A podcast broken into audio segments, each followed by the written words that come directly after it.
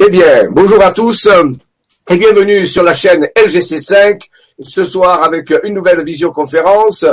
Donc euh, en forme, super. Alors j'ai une petite, un petit peu une petite bronchite ce soir. Je m'excuse si à un moment donné je me mets à tousser. Je ferai de mon mieux pour pouvoir euh, pour que ça perturbe pas. Voilà.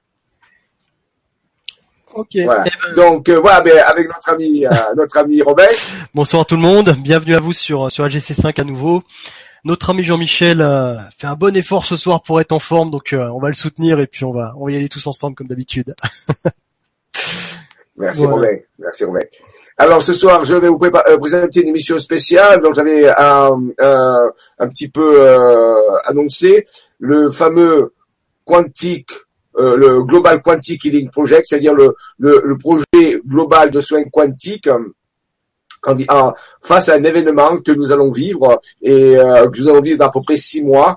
Donc, je vais détailler euh, ce, soir avec des diapositives. Donc, certains déjà éléments ont déjà été présentés, mais ce soir, c'est le grand lancement de cette opération qui va se baser bien sûr sur quelque chose de, de, vérifiable, de, de pratique, euh, avec des, des méthodologies, des protocoles pour ceux qui veulent vrai. C'est peut-être quelque chose qui va rassembler des gens qui vont faire un travail, je dirais pas pour la Terre, mais un travail pour l'humanité euh, face à un événement qui est en train de se profiler et que nous allons utiliser en toute opportunité pour pouvoir mieux mieux mieux vivre, mieux mieux grandir au niveau, si vous voulez, de la spiritualité.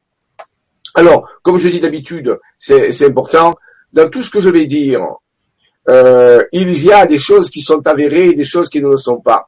Ces choses qui sont avérées, si vous les sentez.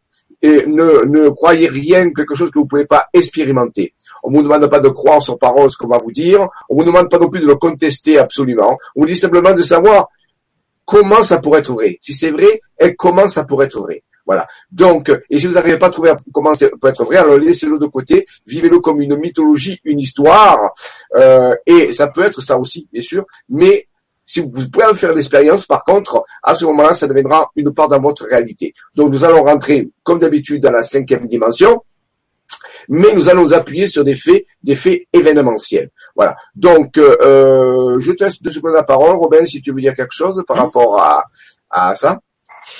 Eh bien, écoute, comme tu le dis, on est dans, un principe, c'est un peu le, principe d'LGC ici. Hein. On est sur ce que moi j'appelle de la parole libre, c'est-à-dire simplement partager, ne pas imposer quoi que ce soit. Donc, euh, on est en simple partage. Vous êtes euh, à votre écoute. Prenez ce qui vous intéresse, prenez ce qui vous vibre, en toute liberté, en toute tranquillité. Et, euh, donc, si vous souhaitez intervenir, vous avez deux moyens. Donc, si vous mettez votre fenêtre en petit écran, vous avez, hop, tout en bas de la page, la possibilité de laisser vos commentaires. Donc j'en ai déjà laissé un petit pour vous souhaiter la bienvenue. Et si vous le désirez également, vous allez sur le Facebook d'LGC5. Donc vous tapez simplement LGC5 sur Facebook. Vous vous abonnez à, enfin, au groupe en fin de compte, et vous pourrez également poser vos commentaires ici. Moi j'aurai, enfin, j'aurai les deux yeux dessus de toute façon. Euh, donc je prendrai vos questions au fur et à mesure, et donc, euh, donc voilà, n'hésitez pas à, vous, exprimer librement, tranquillement et dans le respect de tout le monde. merci Robin, merci. Donc, je prépare un petit diaporama. On va pas faire de la, du détail ce soir. On va, on va dérouler le diaporama qui va nous servir un petit peu de fil conducteur. Mais le but, c'est de comprendre quel est ce Global Quantic Healing Project, ce projet de global de soins planétaires qui va s'appuyer sur un événementiel qui va se dérouler à peu près dans six mois. Et je vous invite quand même d'aller vérifier sur Internet, euh, euh, sur les sites, bien que cet événement existe, où il va, ce qui va se passer, ainsi de suite, parce que c'est quelque chose de concret. Alors on va pouvoir mener une opération spirituelle, si vous voulez, de nature, on peut dire de sciences avancées, de sciences avancées quantiques, avec des protocoles que je vais vous proposer, mais vous n'êtes pas obligé de les suivre, bien sûr, vous pouvez faire comme vous voulez, mais des protocoles que euh, proposés pour, pour ceux qui veulent œuvrer dans ce sens ont déjà été testés, fonctionnent et surtout ce qui est important, ils nous ont été donnés à travers des êtres intérieurs. Ce sont des êtres intérieurs de certains chercheurs qui ont donné ces protocoles et on va voir qu'ils sont issus, vous le savez, c'est un petit peu comme nous travaillons, de euh, dessins qui apparaissent avec des, sommets de montagne. Donc c'est pour la première fois au monde que nous avons des protocoles qui sont issus de dessins de géomorphisme, on peut dire, quantique, qui sont qui apparaissent sur des cartes routières.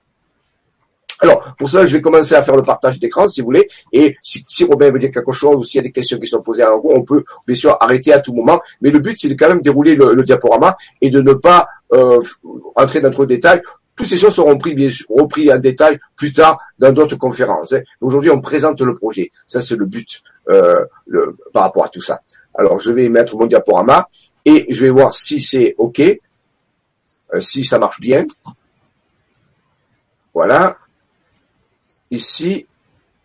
Voilà, voilà. Ben c'est bon, est-ce qu'on voit le diaporama? Yes, tu peux y aller.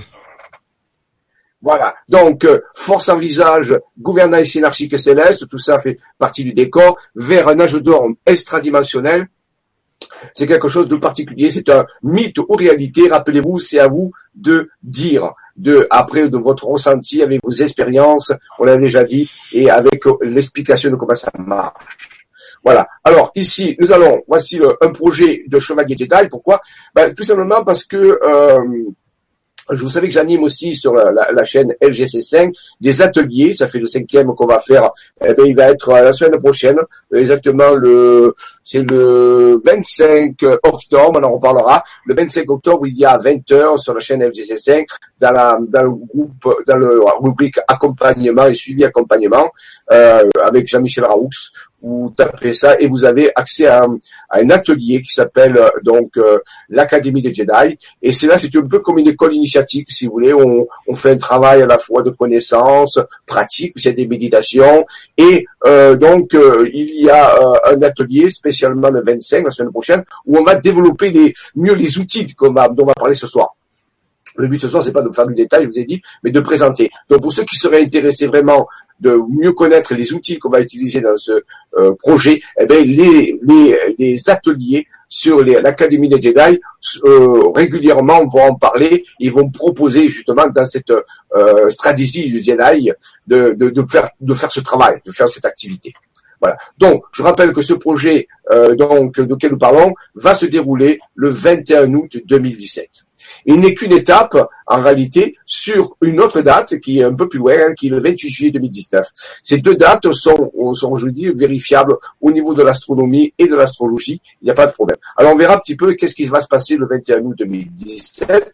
Voilà. Pour ça, je vous, je vous invite à rentrer euh, au-delà de l'ancienne matrice, on rentre dans un autre monde, hein, on, se calme bien dans ce fauteuil, et on va dans une... Alors, toujours, je salue mes, mes, anciens collaborateurs, mes collaborateurs comme Raymond Spinozzi, je l'ai au téléphone récemment, il va bien, il continue ses recherches, ses avancées, et là, actuellement, il travaille sur un grand projet d'archéologie par rapport aux gens qui auraient découvert aux États-Unis euh, des, des, glyphes qui remonteraient à plus de 12 000 ans, et des glyphes qui montreraient des portions de ciel, des constellations, et ainsi de. Donc, euh, ils travaillent sur un projet d'archéologie avec des personnes qui sont euh, qui sont diplômées, et sur une découverte extraordinaire qui serait en train d'être faite aux États-Unis sur des, euh, je des glyphes qui seraient dans des grottes ou dans des endroits et qui feraient, qui, qui remonteraient à plus de 12 000 ans, ce qui est assez intéressant par rapport à ces découvertes. Donc, je le salue au passage.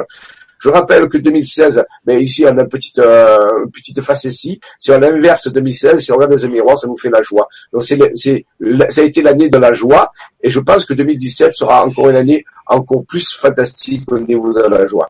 Souvent, je vous ai parlé déjà qu'on a une petite équipe de la FSV que vous pouvez voir ici. Donc, vous ce ne sont pas des gens fantômes ce sont des gens qui existent, la force en visage existe. Là, vous voyez qu'une petite partie, c'est la petite équipe qui travaille sur Relière, qui est le centre de recherche. C'est là où on reçoit les, données brutes et qu'on traite les, systèmes euh, pour, mettre au point les, les protocoles ou les, missions que nous accomplissons.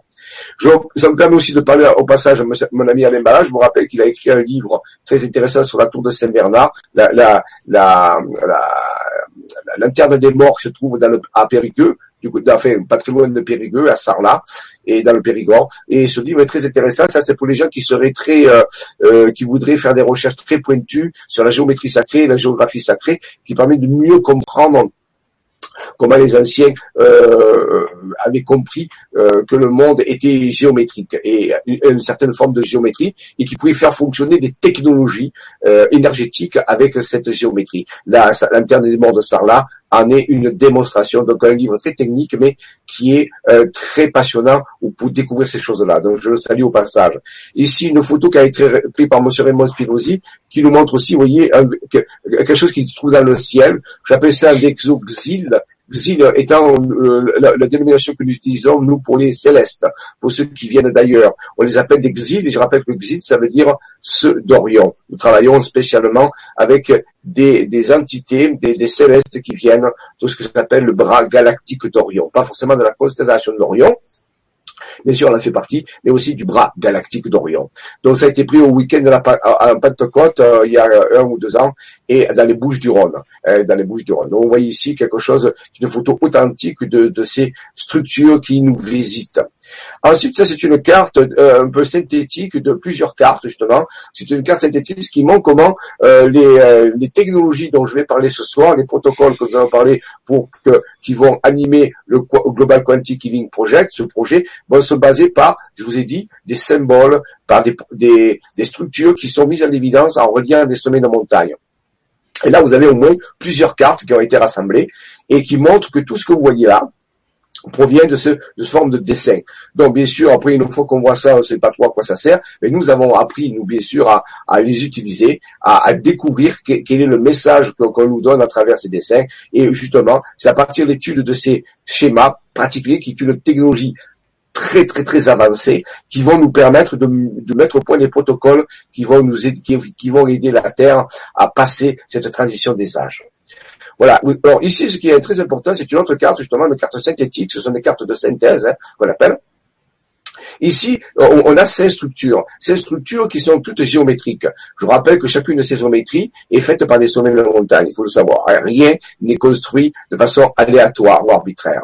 Et ces cinq structures, en particulier, mettent en scène les cinq solides de Platon. Pour ceux qui connaissent, euh, vous connaissez que les cinq solides de Platon parlent en réalité des cinq types d'éléments qui existent sur Terre, la terre, l'eau, l'air, le feu et l'éther. Et en réalité, lorsque, ces cinq éléments sont apparus, construits par des sommets de montagne, les, les êtres intérieurs nous ont révélé que la France abritait une technologie très particulière, une technologie qui est gigantesque, et que chacune de ces formes pourrait être considérée comme étant un émetteur, un générateur d'ondes. Donc, elle allait générer quelque chose qui allait servir à, la, à, la, terre entière, bien sûr, hein, euh, dans ces temps de transition. Voilà. Donc, à quoi peuvent servir ces cinq générateurs qui sont répartis à 53 différents, un dans les Alpes-Maritimes, un dans les Pyrénées, un, euh, on peut dire en Normandie, un en Alsace et un au centre euh, du côté de on dire l'Ardèche. Eh bien ici, euh, si je prends euh, ici euh, une illustration de mon ami Anton Park dans ses livres, Anton Park a écrit de très intéressants livres sur ces technologies, dont les, par exemple le, secret des étoiles sombres, par exemple le secret des étoiles sombres aux éditions, euh, je ne me rappelle plus comment il s'appelle son, son, ces éditions, et donc vous pouvez le trouver sur internet. Et bien ici dans une de ces on peut dire dessins, il montre comment euh, on peut on pourrait envisager le fonctionnement de la pyramide, de la grande pyramide du plateau de Gizeh, il y a des centaines de milliers d'années, ou des dizaines de milliers d'années plutôt. Et, elle pourrait être un émetteur de champs sphériques, un champ électromagnétique sous forme sphérique. Et que c'est en réalité que ces pyramides n'ont pas été construites comme vous allez le faire croire euh, par des Égyptiens, mais en réalité, surtout la grande pyramide, aurait été euh, une technologie qui aurait été amenée par des célestes, et ces célestes, on les appelle des abgals, entre autres. Des abgals qui veut dire en, sumérien euh, ou, proto-sumérien, des sages, des sages qui viendraient de constellations dans le ciel, d'autres constellations. Et c'est eux qui auraient donné, qui auraient transmis cette, cette technologie qui aurait été bien sûr ensuite mis en place par les, personnes qui étaient en, Égypte à l'époque. Voilà. Donc, euh, et une de ces propriétés de ce champ d'énergie sphérique, donc la pyramide, bien sûr, elle n'était pas comme elle est actuellement. Elle avait des générateurs, ce qu'on appelle type Tesla. Donc, elle, pouvait générer ces, ces, ces, ces, champs de force. Hein. Euh, ce qui reste des pyramides, ça veut dire que le squelette euh, très très délabré d'une technologie très avancée à l'époque. Et donc, euh, euh, ces champs d'énergie avaient une faculté, c'est d'isoler la pyramide et de lui permettre de ne pas être perturbé par des champs électromagnétiques extérieurs. Car les technologies qui étaient utilisées à l'intérieur euh, étaient très sensibles aux variations de électromagnétiques. C'est pour ça que j'appelais ça champ de stabilisation et d'isolation électromagnétique de centrales cosmiques pyramidales. Et donc, ce sont des, des technologies qui sont faites par les intelligences non humaines à Bgal. Et elles pouvaient servir à quoi? Mais entre autres, elles avaient plusieurs types d'utilisation, mais entre autres, elles pouvaient être utilisées pour télétransporter de l'information d'un point à un autre, c'est-à-dire de la, de la pyramide à un endroit dans l'espace.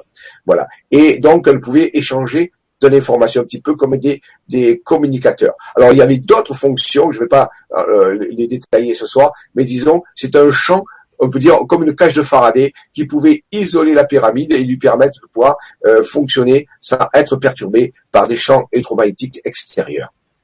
Voilà. Donc il faut savoir qu'il existe un autre type de champ aussi euh, qui entoure la planète, qu'on appelle le champ électromagnétique, la fameuse euh, ceinture de Van Allen, la, la, la, ceinture magnétique qui protège la Terre des vents solaires.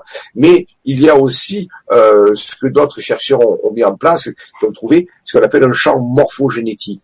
C'est-à-dire que notre planète serait entourée d'une structure, d'un champ, on peut dire d'un champ d'information. Et ce champ d'information euh, serait un petit peu euh, structuré euh, euh, on pourrait dire, serait la mémoire, la mémoire de toutes les espèces qui règnent sur Terre. Toutes les, espèces qui règnent sur Terre, qu'elles soient humaines ou animales ou végétales, laisseraient leur empreinte dans ce champ d'information, comme une espèce d'énorme mémoire. Et en fonction des fluctuations de ce champ, il y a des espèces nouvelles qui apparaissent ou des, des espèces qui peuvent disparaître. On appelle ce champ un champ toroïdal. Oui, la forme d'un tore, comme ça, comme une pomme. Et en réalité, on s'est aperçu que notre cœur, notre cœur lui-même, fonctionne comme un tort, et que tout notre corps fonctionne comme un tort. Dans le fameux film Tribe, je ne sais pas si vous l'avez vu, il est sur Internet, on peut le voir. Dans le film Tribe, on explique que l'univers serait euh, essentiellement constitué à partir de ces structures qui sont soit des galaxies, soit des atomes, ou ce qu'on veut, euh, serait constitué à partir de tors, de, de forme toroïdale c'est vrai que la forme toroïdale soit une forme de base, de structuration de, la mémoire, de champ d'information euh, qui nous entoure. Donc, ce soir, on va parler puisque c'est ce champ, c'est dans ce champ que va se trouver en réalité les, mémoires que l'humanité et toutes les autres espèces ont mis depuis leur naissance. Donc, euh, ont stocké ces mémoires. Et on verra comment on peut modifier ce champ de mémoire pour obtenir des résultats beaucoup plus intéressant. Ici, il faut quand même aussi parler de quelque chose que les Mayas ont introduit. Alors, on peut être d'accord ou pas d'accord, mais vous savez, mais chacun est libre. Euh, D'après le, code Maya, et c'est pas les seuls qui en parlent, nous, vivrons une période où il devrait venir du, centre de la galaxie, du centre de notre galaxie qui s'appelle la Voie lactée, une onde, ce qu'on appelle, ce que tu appelles la galactic wave, ou c'est, les Mayas, c'était le serpent rope, c'est une forme d'énergie qui euh, viendrait et traverserait le système solaire, notre et qui amènerait des modifications profondes de notre fonctionnement. Alors ce n'est pas du tout mystique, c'est simplement euh, un phénomène, euh, on peut dire, énergétique, psycho-énergétique, puisqu'il toucherait notre psychisme, bien sûr, notre psychisme serait relié. Et dans les, tous les, les, les messages des Mayas, avant tout, et d'autres aussi avant eux, a été de nous avertir que ce processus allait se faire. Euh, et bien sûr, on n'a pas pu déterminer à, quel moment exactement, mais nous sommes dans la période, on peut dire la plus sensible où ce processus peut venir. Voilà. Donc, nous sommes à la fois, hein, je vous ai dit, entourés par un champ d'information, mais ce champ d'information peut être à tout moment traversé par une onde galactique, une onde d'énergie électromagnétique qui peut euh, modifier ce champ et créer certains événements en interagissant avec. Alors, certaines personnes ont travaillé sur des modèles, euh, des modèles qui seraient d'expliquer comment cette onde galactique pourrait toucher notre système solaire. Alors, certaines personnes ont travaillé, alors ce sont des hypothèses de travail bien sûr, euh, certains euh, ont pensé que euh, quelque part dans, notre, dans notre galaxie, une étoile ou une structure qui ressemblerait à une étoile serait préparée pour pouvoir à un moment donné créer une décharge électromagnétique, une, créer une forme de décharge électromagnétique qui, qui, qui traverserait l'espace et le temps et qui nous atteindrait dans le système solaire. Alors, ça c'est une façon de voir les choses. Peut-être que cette vague galactique sera simplement produite par l'activité du trou noir qui réside au centre de notre galaxie. C'est possible aussi. Alors ça, c'est simplement, euh, euh, on peut dire, didactique pédagogique. On peut admettre simplement cette démonstration pour mieux expliquer ce qui est en train de se passer. Donc ça voulait dire que et dans cette dans cette hypothèse qui est intéressante, euh, ces personnes envisagent que notre Soleil, notre Soleil, euh, soit soit relié quantiquement par un pont quantique, par un vortex, par un trou de verre à cette étoile euh, très éloignée, on peut dire euh, qui se charge continuellement comme un condensateur électrique et euh, par ces par ces énergies galactiques. Et lorsque cette planète, cette étoile atteindra sa masse critique, elle pourra émettre cette onde. Et bien cette onde se passera à travers ce tunnel, ce qu'on appelle ce trou de verre, et pourra atteindre notre Soleil. Et c'est à ce moment-là que notre Soleil pourra modifier son activité voyez, modifier cette activité, créer peut-être une éruption solaire très particulière, et c'est à partir de là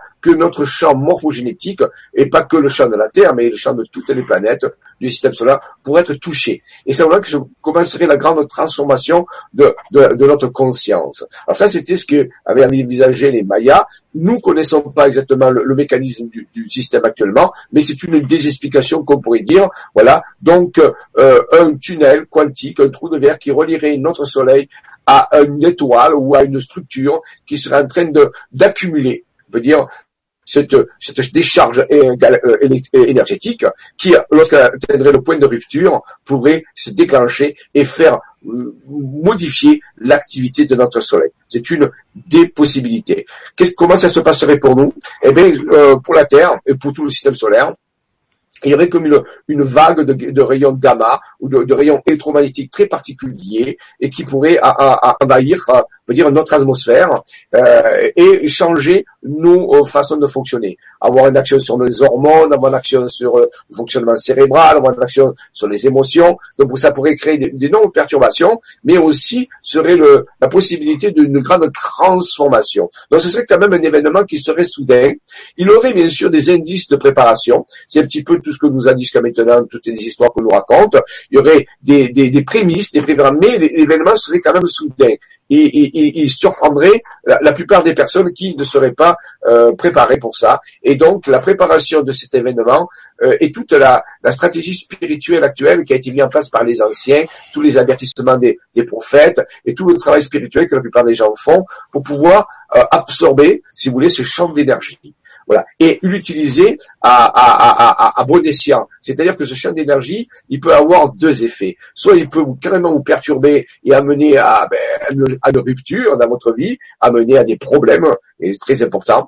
Mais il peut aussi vous booster et vous amener à une, ce que le terme pourrait être, c'est une métamorphose, c'est-à-dire une transformation très rapide euh, de votre fonctionnement à tous les niveaux, hein, physique, mental, émotionnel, même spirituel. Donc une, rupture vraiment à la façon dont nous, nous, nous vivons, avec la création peut-être d'une nouvelle forme de réalité. Nous connaissons mal les mécanismes euh, qui sous-tendent ce processus. Nous sommes en train de les étudier, euh, le groupe de chercheurs qui travaillent, nous sommes en train de, euh, de travailler là-dessus. J'ai même écrit un mémo là-dessus, donc je vais présenter à mon groupe de travail ce week-end. je vais déjà essayer de voir comment on peut envisager ça. Et un jour, si ce mémo est assez abouti et s'il est assez avéré, s'il est assez euh, costaud, euh, ben je pourrais peut-être vous en faire part. Mais pour l'instant, c'est à l'étude. Donc, comment vont, vont va-t-on les organismes vivants de la planète Terre On va, pour l'instant, s'intéresser qu'à la planète Terre, hein, mais c'est valable, rappelez-vous, pour tout le système solaire. Comment les, organismes vivants de la planète Terre vont-ils réagir à cette, à ce souffle d'énergie qui, qui, stellaire, qui, vient, qui proviendra de notre Soleil, rappelez-vous, mais qui sera envoyé par une structure en dehors du système solaire. Voilà, ce que rappelle ce que les Mayas appelaient euh, la, la Galactic Wave. Alors, oui, bien sûr, que je disais tout à l'heure, il va y avoir une interaction de l'énergie galactique dont je vais vous parler avec le champ morphogénétique de la planète. Donc il va y avoir cette interaction. Et comme l'énergie galactique n'est pas seulement que de l'énergie électromagnétique, mais une composante petit, peut dire, je dirais psychique, eh bien ça va interagir avec notre champ morphogénétique. Et qu'est-ce qui va se passer? Eh bien quand cette vague d'énergie va passer à travers le champ toroïdal euh, morphogénétique de la planète, eh bien les informations vont se mettre à vibrer, les informations vont, vont absorber de l'énergie. Et qu'est-ce qui se passe lorsque des informations absorbent de l'énergie eh bien, Elle a tendance à se manifester dans une forme matérielle. Et donc, ça veut dire qu'en réalité, il est possible que la majorité des, des mémoires qui se trouvent dans le champ morphogénétique de la planète se mettent à créer des événements sous l'impact énergétique de la vague, si vous voulez, se mettent à créer des événements, mettent en scène des événements qui sont reliés à leur nature.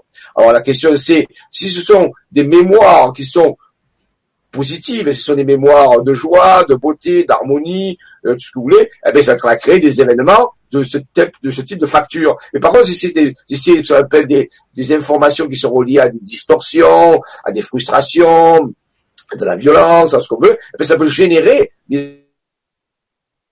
ce type de... Donc ça veut dire qu'en réalité, si je stimule, si vous voulez, par une radiation euh, électromagnétique de très grande puissance, un champ toroïdal mémoriel, eh bien je vais obtenir quoi? Je vais obtenir des événements qui sont de nature en rapport avec la, mémoire, la nature des mémoires qui se trouvent dans le champ. Vous voyez, c'est pas difficile à comprendre. Hein. Euh, c'est comme des films. Soit vous avez des films de policiers, soit vous avez des films de comédie, soit vous avez des drames. Eh bien, c'est pareil. Donc, ça va se mettre à être joué sur la planète et les, et, et, les, les entités vivantes sur cette planète vont commencer à incarner, vont, être sous l'influence de ce type d'événement. Voilà. Donc ça, c'est ce qu'on pourrait à limite étudier et en, déduire rapidement. Alors, rappelez-vous tout à l'heure, je vous ai dit que sur Terre, euh, en France, il y a ces cinq structures, ces cinq euh, euh, solides de Platon, dont moi ici à gauche. Et eh bien, ces cinq solides de Platon, qu'est-ce qu'ils vont créer? Eh bien, d'après nous, ce que nous ont dit les êtres intérieurs et les célestes, ils nous ont dit euh, qu'ils vont, quand le moment sera venu, hein, quand, quand, le moment sera venu de cette eh bien, ils vont générer ce champ. Rappelez-vous, on l'a vu tout à l'heure avec la pyramide. Ce champ pour isoler, pour euh, filtrer en réalité ces événements, pour éviter que ces événements s'emballent. Alors il n'est pas question ici d'arrêter euh, la, résonance avec le champ morphogénétique, mais de la temporiser pour éviter que ça rentre dans un point de rupture très important. Donc ici, on trouve l'utilité de ces cinq centrale, on peut dire, vous générez cette onde circulaire qui va protéger, alors pas que la France, bien sûr, attention, je ne parle pas de la France ici, la structure est représentée en France, mais c'est une structure planétaire. Vous en avez ici à droite une, représentation. Alors, il est possible aussi, étude aussi, que ce processus, que ce vague d'énergie électromagnétique va toucher notre système solaire, il, elle puisse produire, pourquoi pas, une inversion magnétique des pôles. C'est possible. Donc ça, c'est à envisager. Je ne dis pas que c'est certain, mais il est possible que cette interaction électromagnétique de grande ampleur avec notre champ magnétique, qui sait maintenant s'affaiblit, on sait de façon scientifique depuis des décennies que notre champ magnétique de la Terre s'affaiblit, pourrait amener une inversion magnétique des dépôts. Alors ça, ça, ça amplifierait encore cet effet de résonance avec le champ morphogénétique et ce qui pourrait créer de très grandes transformation. Voilà. Donc ça, ce sont des effets physiques que l'on peut mesurer. Voilà. Donc, je vous montre ici un petit peu l'ensemble des cartes. Donc, vous avez vu ici toute cette structure que je vous montre ici, cette structure ici et tout ça, ça fonctionne ensemble, bien sûr. C'est comme une, immense technologie qui a été mise. Alors, pour l'instant, sur le territoire français. Bon, mais on est obligé de le constater, c'est comme ça. Maintenant, moi, je suis pas chauvin. Hein. Si les gens trouvent ça ailleurs aussi, c'est bien. Hein. Je veux dire, voilà. Mais moi, je vous l'explique comme je le vois ça a été trouvé en France, et il y a comme si la France, on avait stocké une énorme quantité de technologie, on veut dire quantique, géoquantique, qui, qui à l'échelle planétaire, donc c'est une technologie planétaire, donc c'est pas des petites euh, technologies dont on a l'habitude, hein. ce sont des choses de très haute dimension, qui permettraient de peut dire aider la, la, la, la, planète Terre à faire sa transition planétaire, c'est-à-dire à ne pas l'arrêter parce qu'on peut pas arrêter ça, mais de euh, diminuer les risques d'emballement, les risques des distorsions qui pourraient euh, apparaître lorsque cet événement va se présenter. Et je rappelle, c'est pas un événement mystique, hein, c'est pas quelque chose, c'est simplement un événement je pense que les anciens connaissaient puisqu'ils avaient déjà des mémoires par rapport à ça. Je pense qu'ils savaient que c'était déjà produit et qu'ils avaient pu déterminer que ça se reproduirait et ils avaient déterminé à peu près quelle époque ça pourrait se faire. Voilà comment les anciens savaient que ce phénomène. Alors, je dis pas que c'est eux qui ont installé ces technologies qui se trouvent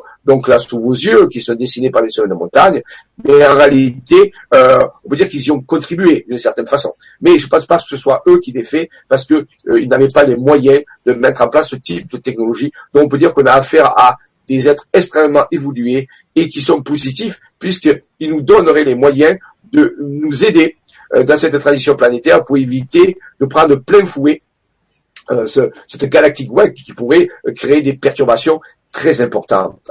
Alors, par rapport à tout ça, bien sûr, on arrive à, comment, comment, si on peut envisager ce que je vous ai dit, toujours dans, cette prudence et dans cette étude, euh, comment ça résonne en vous, comment vous pouvez comprendre que ça peut être vrai ou pas vrai, c'est à vous de voir, ou si vous en avez eu l'expérience aussi, euh, normalement, vous devriez regarder autour de vous des, symptômes. Si ces choses que je vous ai dit a un, un, un peu de fondement, alors, si vous regardez autour de vous, vous pouvez trouver des symptômes de ces choses-là, ou pas trouver, c'est vous qui voyez. Donc ici, euh, euh, ces technologies, ces êtres qui nous ont donné ces technologies, qui ont fait apparaître ces technologies sur le territoire français, euh, nous ont dit rapidement que, euh, euh j'en avais déjà parlé, et comment nous savons que c'est vrai, fait pour nous, parce que nous avons l'expérience, mais vous, ce n'est pas le cas. Ici, euh, il y a des glyphes qui sont apparus. J'en ai déjà parlé. Alors je vais en parler très rapidement parce que ça fait partie du processus. Euh, il y a sept glyphes et sept glyphes, ce sont des sept glyphes mayas qu'on voit ici. Ça, ce sont exactement des glyphes mayas. C'est identifié, il n'y a aucun problème. Vous voyez, c'est même tiré d'un, on peut les comparer à ceux d'un livre qui a été publié. Donc, vous voyez, et c'est exactement les mêmes. Donc ces sept glyphes mayas nous racontent une histoire. Et si je me connecte à la signification de ces glyphes, lorsque je les regarde tels qu'ils sont ici, et ils nous indiquent que cet événement a été prévu. C'est le premier glyphe s'appelle euh, tempête bleue électrique. Ce glyphe-là s'appelle graine jaune auto-existante. Oui, c'est la graine jaune, elle auto-existe, c'est-à-dire qu'elle se soutient elle-même, elle n'a pas besoin de la terre pour pousser. Et ici, elle a euh, simic, c'est le chien blanc, c'est la fidélité. Donc, on nous dit ici que quand viendra tempête bleue électrique, eh bien, c'est quoi cette tempête bleue électrique? Eh C'est la galactique Wave dont je vous ai parlé tout à l'heure.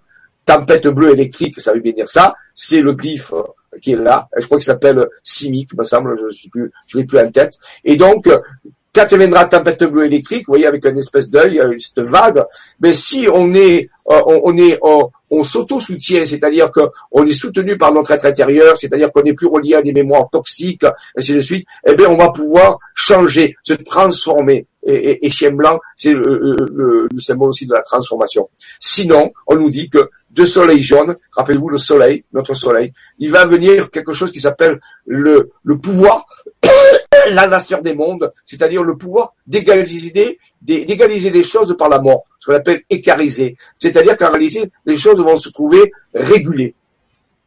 Donc, le soleil va réguler, et cette régulation va amener quoi?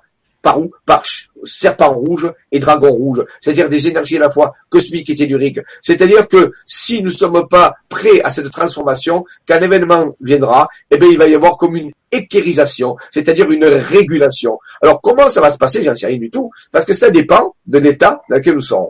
Donc, voyez, euh, c'est et ça, les glyphes sont faits par des sommets de montagne, je vous l'ai dit.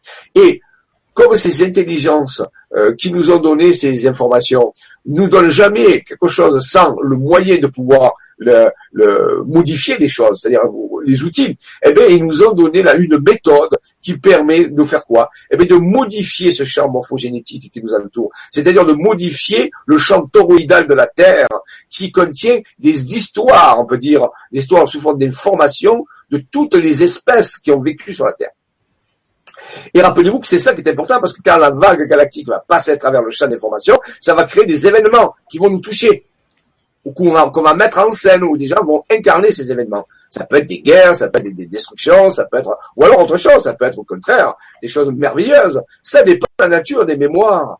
Donc on vous dirait, d'accord, mais comment on peut faire puisque les mémoires sont là et comment on peut changer ces mémoires? Eh bien, ces êtres nous ont dit, il y a une méthode qui permet, et elle a été écrite par les sommets de montagne, la méthode, il faut savoir, et ils ont dit, ces mémoires qui sont dans le champ toroïdal, on peut, on peut les classer en sept structures, sept structures archétypales. Et chacune de ces structures va correspondre à, des blocs de mémoire.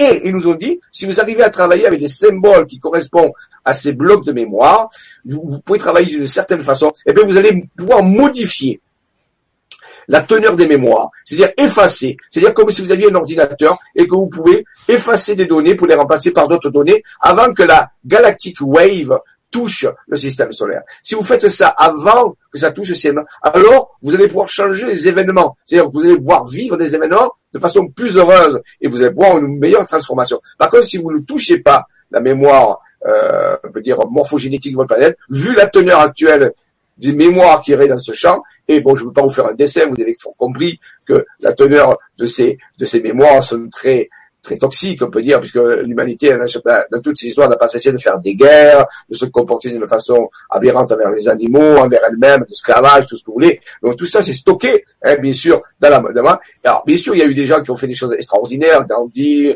euh, Luther King, euh, pourquoi pas le maître Yeshua, Bouddha, tout ça.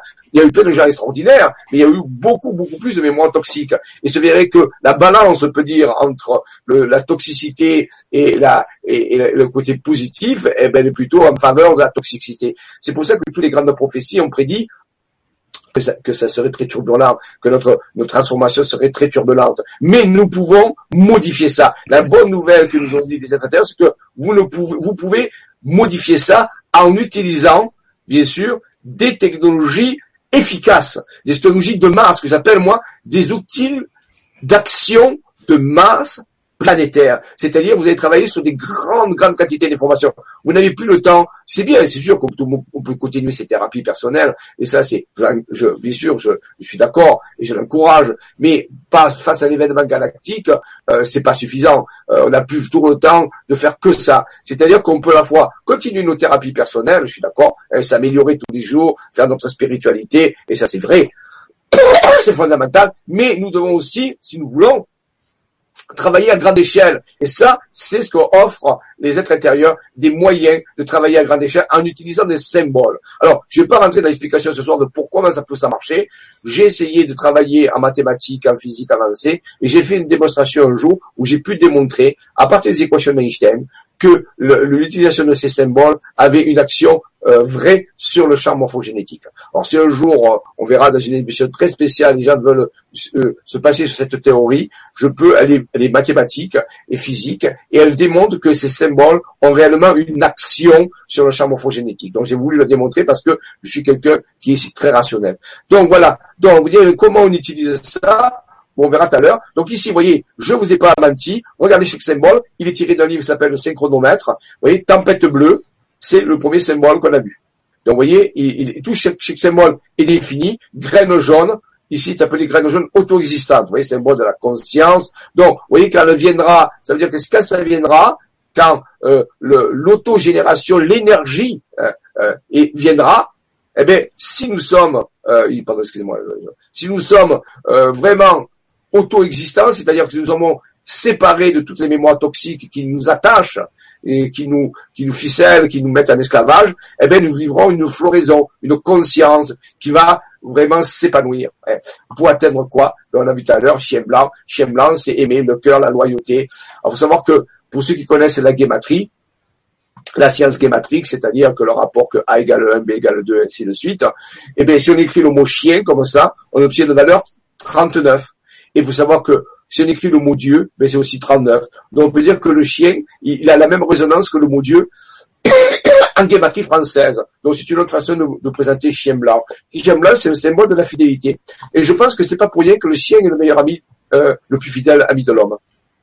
Voilà. Ici, euh, donc le soleil, on en a parlé tout à l'heure, notre soleil, on, l'appelle Ao euh, chez les Mayas. Il illumine, c'est le feu universel, c'est la vie mais il va nous émettre, c'est lui qui va émettre ce, ce flux d'énergie qui, bien sûr, qui provient de la galaxie, on l'a expliqué tout à l'heure, par ce décharge, cette décharge galactique, en et c'est lui qui va faire le relais. C'est pour ça que beaucoup de Mayas parlaient d'activités solaires très particulières. Et à ce moment, il y a des activités solaires très particulières. Ici, la fameuse enlaceur des mondes, on l'a vu tout à l'heure, égalise, vous voyez, c'est marqué égalise la mort, l'opportunité. Alors, la mort peut être une opportunité. C'est soit mourir à son ancienne façon d'être, pour naître à une nouvelle façon, soit mourir tout court. Hein. Mais dans les deux cas, on change. Voilà. Donc c'est à nous de savoir comment on va vivre ça. Ça, est-ce que ça va devenir une opportunité ou pas? Mais vous voyez, ça égalise. C'est le terme équériser, c'est-à-dire mettre sous forme d'équerre, c'est-à-dire rendre droit. Donc euh, c'est ce qui va corriger tout ça. C'est un phénomène euh, cosmique qui est en route. Bien sûr, porté en la par Dragon Rouge, le glyphe Imix nourrit la naissance. Donc c'est une énergie en réalité qui va être portée par la Terre. Hein? Donc euh, elle l'initie, elle met en route quelque chose. Oui. Mais ça va être porté aussi par la deuxième énergie qui s'appelle le serpent rouge. C'est pareil, survie, l'instinct. Donc ces deux énergies vont parcourir la Terre. On va appeler ça l'énergie cosmotellurique, si vous voulez. Et c'est elles qui vont ben, créer ces, ces, ces modifications. Voilà. Et en fonction de comment nous allons pouvoir les vivre, voilà. Alors, secret décodé, nous allons essayer de décoder un peu plus ces secrets. Je vais parler tout à l'heure de la prophétie des montagnes. Je l'appelle comme ça, la prophétie des montagnes, euh, par rapport à ces, glyphes. Et comment on va les utiliser Eh bien, c'est pas les seuls euh, la, somme, vous voyez, la, somme des, des, des, euh, des, glyphes qui ont été dessinés par des sommets de montagne, en gros, sur la France, a donné non pas une seule technologie, mais cinq types de technologies. Vous voyez, j'appelle ça les outils spirituels de sciences avancées quantiques. Alors, c'est dit, euh, ce sont des effets de fluctuation quantique délibérés, canalisés sur les collectifs de conscience, générés par la visualisation intuitive et la liaison graphique des sommets de montagne assistés par les quantiques intérieurs. C'est-à-dire que les êtres intérieurs nous ont dit que si nous regardons ces, ces schémas, si nous rentrons en intrication avec eux, si nous rentrons en résonance avec eux, et selon une méthodologie qu'ils nous ont décrit, un protocole, eh bien, si nous relions, nous relions ces symboles, nous pouvons modifier le champ morphogénétique de la Terre, d'une certaine façon. On peut dire que c'est des codes de reprogrammation. Voilà. Ça, c'est vraiment, mais, bien sûr, ils sont sécurisés. Pourquoi? On ne peut pas utiliser ces codes pour faire n'importe quoi. Pourquoi? Je l'ai déjà expliqué dans d'autres conférences, donc vous voulez vous référer à ça. J'ai parlé un jour de la cohérence cardiaque. C'est-à-dire qu'en réalité, ces, ces, ces, glyphes ne sont actifs que si on se trouve en cohérence cardiaque, c'est-à-dire que se trouverait dans un état de compassion. Si on était dans une compassion élargie, d'empathie pour toute l'humanité et aussi pour toutes les espèces, si on a le cœur ouvert, le cœur léger, eh bien, ces glyphes peuvent agir. Par contre, si on est, si on veut utiliser ces glyphes dans le cadre pour dominer, contrôler, ça ne marche tout simplement pas. Les glyphes ne sont pas du tout actifs. Pour les activer, hein, il faut être en état de compassion, c'est-à-dire de que votre cœur ait une signature de cohérence cardiaque. Donc vous voyez, ces technologies qui sont très avancées sont protégées, on peut dire totalement dans lequel vous pouvez les utiliser. Si vous n'êtes pas dans l'état favorable d'utilisation, alors ces technologies simplement ne fonctionnent pas du tout. Voilà. Alors, donc, euh, donc je, vous, euh, je rappelle que dans, dans, les Jedi, dans l'Académie Jedi, j'expliquerai en plus en, en, profondeur. On a même déjà commencé à comment utiliser ces technologies, parce que je ne vais pas le faire dans une conférence, parce que je passerai toute la conférence à faire ça. Mais ces technologies sont disponibles. On peut les utiliser avant que la, la galactique arrive, parce qu'il faut qu'elle arrive, c'est fini. Hein, voilà. Donc, et on, on, se pose la question, mais quand est-ce qu'elle va arriver? Alors, les êtres intérieurs, on leur a posé cette question, ils ont dit, ben, on va vous révéler. Pour cela, ici, vous avez une carte de la France, qui est encore une carte synthétique qui, synthétique, qui représente des choses que nous avons déjà euh, trouvées par des sommets de montagne, vous voyez, ici. Et euh, il se nous montre un axe très puissant qui part du sud, on peut dire sud-est de la France, du côté de Toulon, si vous voulez, Toulon, dans le Var, et qui monte et qui arrive à Etretat. Etretat, c'est une, une ville de, la Haute-Normandie euh, qui s'est illustrée par, par les fameuses falaises d'Etretat ou la fameuse l'aiguille creuse que tout le monde connaît, plus ou moins, au moins euh, de façon touristique.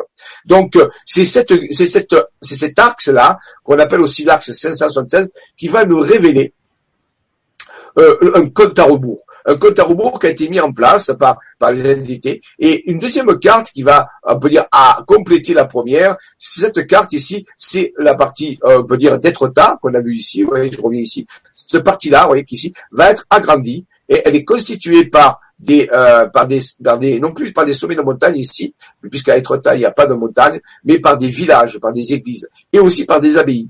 Et en réalité, c'est la, la, la, la, construction de ces églises, ces cathédrales, de ces abbayes, va faire apparaître d'étranges glyphes. Un glyphe qui, qui ressemble à une constellation, qui s'appelle la constellation de la Grande Ourse. Et derrière ce, cette constellation va apparaître un, un code numérique qui est 707 mais dessiné d'une façon tout à fait particulière. Ça fait ressembler à une arche, si vous voulez, comme une espèce d'arche. 707. Et c'est ce, c'est ce chiffre 707 qui va attirer notre attention dans le, dans le fameux pour déterminer des dates précises par rapport à l'événement. Ici, je rappelle que je remonte des abgales tels que Anton Park les a perçus lorsqu'il a écrit ses livres sur le, chronique du GRQ. Et donc, vous pouvez trouver donc sur Internet et je vous conseillerais de lire si vous voulez mieux comprendre cette histoire. Une deuxième carte est apparue après, qui toujours est construite par des villages. Et ici, des mots sont apparus. L'axe, Gênes, Abgal, Kéros, 576, on retrouve encore la valeur de l'axe, Saint Graal. Et en réalité, on, nous a expliqué que euh, dans tous ces schémas énergétiques, pour toutes les, personnes qui allaient pouvoir ouvrir leur cœur, des personnes qui allaient pouvoir faire ce travail de, pardon, de compassion, euh, d'aller de l'avant et de plus rester sur les, les rancœurs, les, les vengeances, les ceci, les ceci, les prédations. Toutes les personnes qui allaient faire un vrai travail du cœur performant, avec les méthodes, euh, les protocoles dont je vous ai parlé, ou d'autres types de protocoles, comme vous voulez, eh bien, à ce moment-là, une vibration allait pouvoir apparaître qui allait les aider. Et cette vibration est appelée gène Abgal Kéros. Kéros étant chez les Grecs une notion du temps d'opportunité. C'est-à-dire que l'ouverture du cœur, lorsque cette vague galactique va arriver, va permettre, grâce à un processus d'alchimie spirituelle, de pouvoir sublimer ceux qui ont le cœur ouvert. On pourrait dire que ceux qui sont en compassion seront sublimés dans un état. Donc être en état, vous voyez, être ta, c'est être en état être en état du cœur. Et si on est dans ce cœur, si on est dans le cœur léger, on n'a plus le cœur encombré par plein de choses, eh bien à ce moment-là, on va avoir une alchimie spirituelle. Cette onde électromagnétique va venir et va nous aider à modifier notre état d'être. Par contre, si on est dans le cœur lourd, si on a un cœur très encombré, eh bien, eh, ça va pas du tout avoir le même effet. Voilà. Donc ça, c'est, il faut vraiment comprendre. Alors, Intéressons-nous un peu plus sur cette, euh, rappelez-vous, il y a cette fameuse constellation de la Grande Ourse euh, qui est dessinée dans le pays de Co, on l'a vu tout à l'heure en rose. Alors on l'appelle aussi Ursa Major ou le pays de Co. Et euh, nos études nous ont montré que c'était relié au secret de Maurice Leblanc. Je rappelle que Maurice Leblanc est un écrivain du 19e siècle qui a écrit entre autres toute la série des, on peut dire, Arsène Lupin. Qui n'a pas entendu parler d'Arsène Lupin? À l'époque de mon époque à moi, j'ai une cinquantaine d'années, j'ai vu tous les, les, feuilletons d'Arsène Lupin. C'était un petit peu le, le, Sherlock Holmes, on peut dire, de la France. Et donc, euh, il y a même un, des ouvrages de Maurice Leblanc qui parle d'Arsène Lupin contre Sherlock Holmes, ou la, Herlock Sholmes, comme il dit.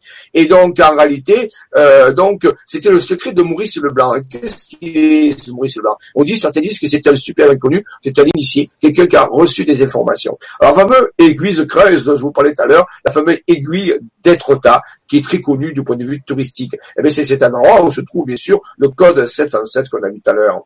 Voilà, la fameuse aiguille, hein, très intéressante. Voici le fameux Maurice Leblanc et son œuvre Arsène Lupin, qui a écrit en, tout un livre sur l'aiguille creuse et l'aiguille creuse, je vous ai dit, mais c'est ça, c'est ça, cette, cette euh, structure. Alors, je vais pas raconter l'histoire de l'aiguille creuse, parce qu'on n'a pas le temps ce soir, ce sera peut-être le cas pour une autre conférence. Mais, en réalité, vous voyez, et Maurice, euh, euh, Arsène Lupin, bien sûr, qui est l'œuvre, on peut dire, romanesque de Maurice Leblanc, a, faisait, était très intelligent, comme Sherlock Holmes, et, et, passer son temps à décrypter, à décrypter des codes. Vous voyez, un petit peu comme nous on fait avec des cartes, on décrypte des codes.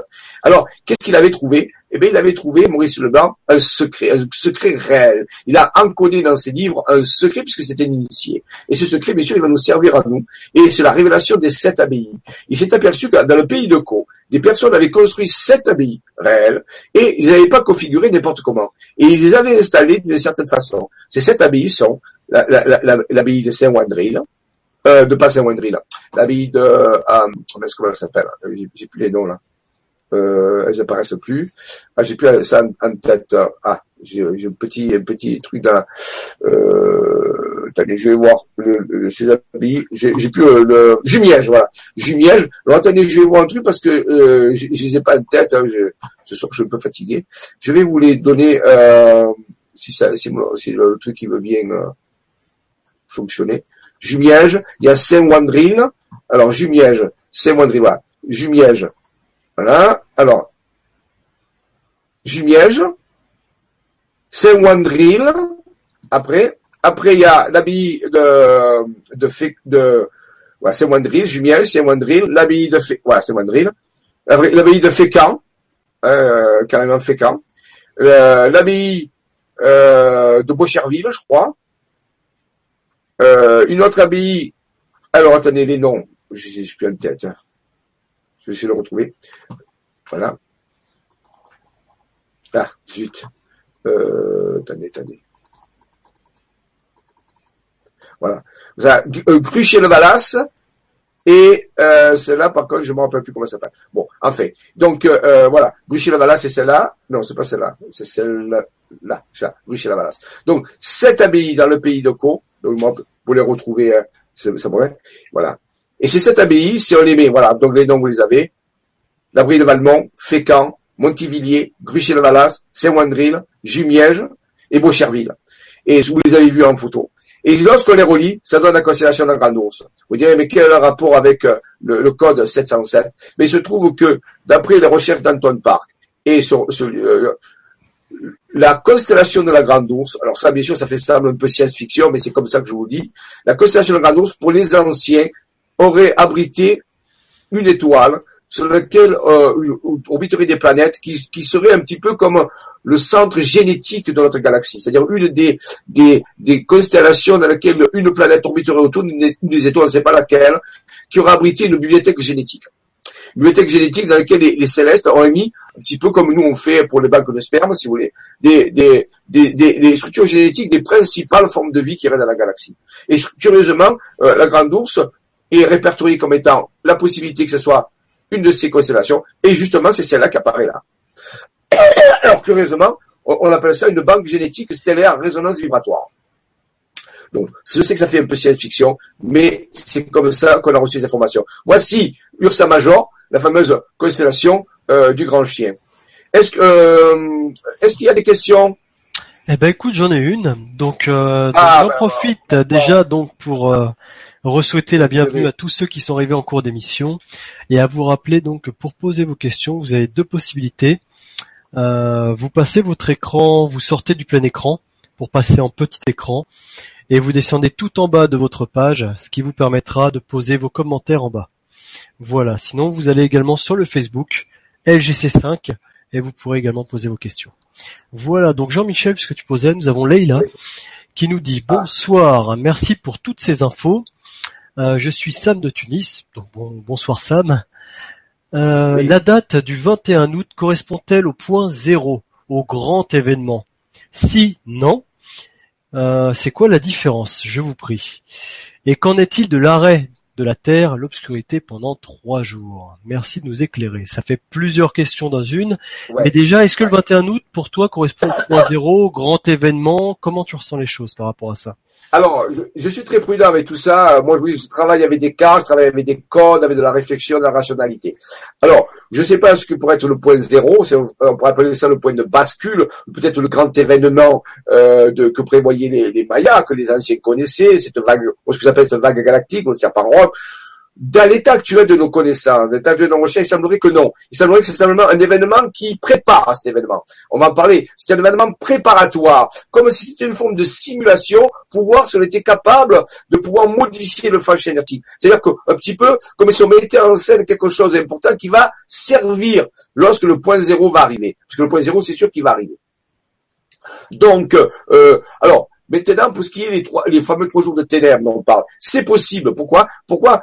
Pas ce 21 août, je parle bien, mais quand l'événement où le point zéro arrivera, pourquoi Qu'est-ce que c'est ces trois jours de ténèbres non pas? C'est simplement une rupture du champ électromagnétique du Soleil. C'est-à-dire qu'à un moment donné, quand il va y avoir l'inversion du champ magnétique de la Terre, ça c'est un événement, eh bien, pendant trois jours, ben, la lumière du Soleil ne, ne, viendra plus. On ne pourra plus l'apercevoir, si vous voulez. Donc en réalité, on aura une impression de ténèbres. Ça ne veut pas dire que le Soleil va s'éteindre, pas du tout. C'est qu'en réalité, il va y avoir une rupture du champ électromagnétique du Soleil.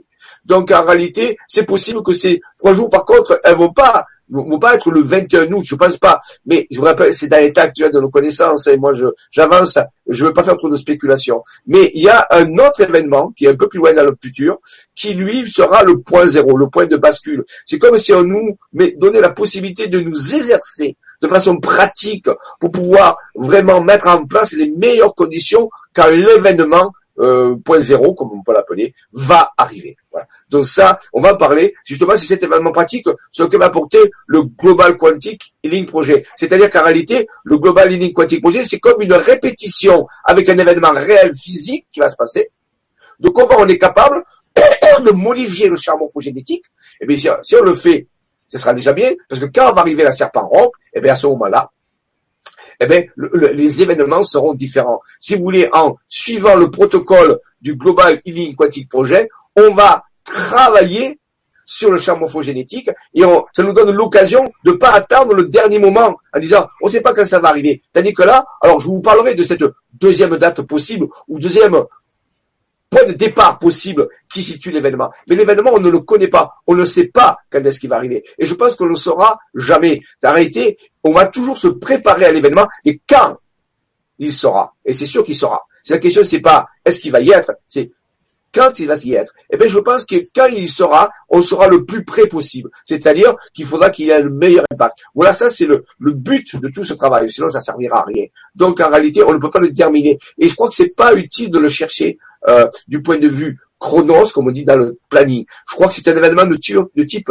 kéros, c'est-à-dire d'opportunité. Il sera au bon moment, quand on aura fait vraiment le meilleur travail et pour qu'il y ait le meilleur effet. Parce que sinon, ça serait très difficile, très hard. Voilà pourquoi il y a la raison de, toutes ces données qu'on nous donne.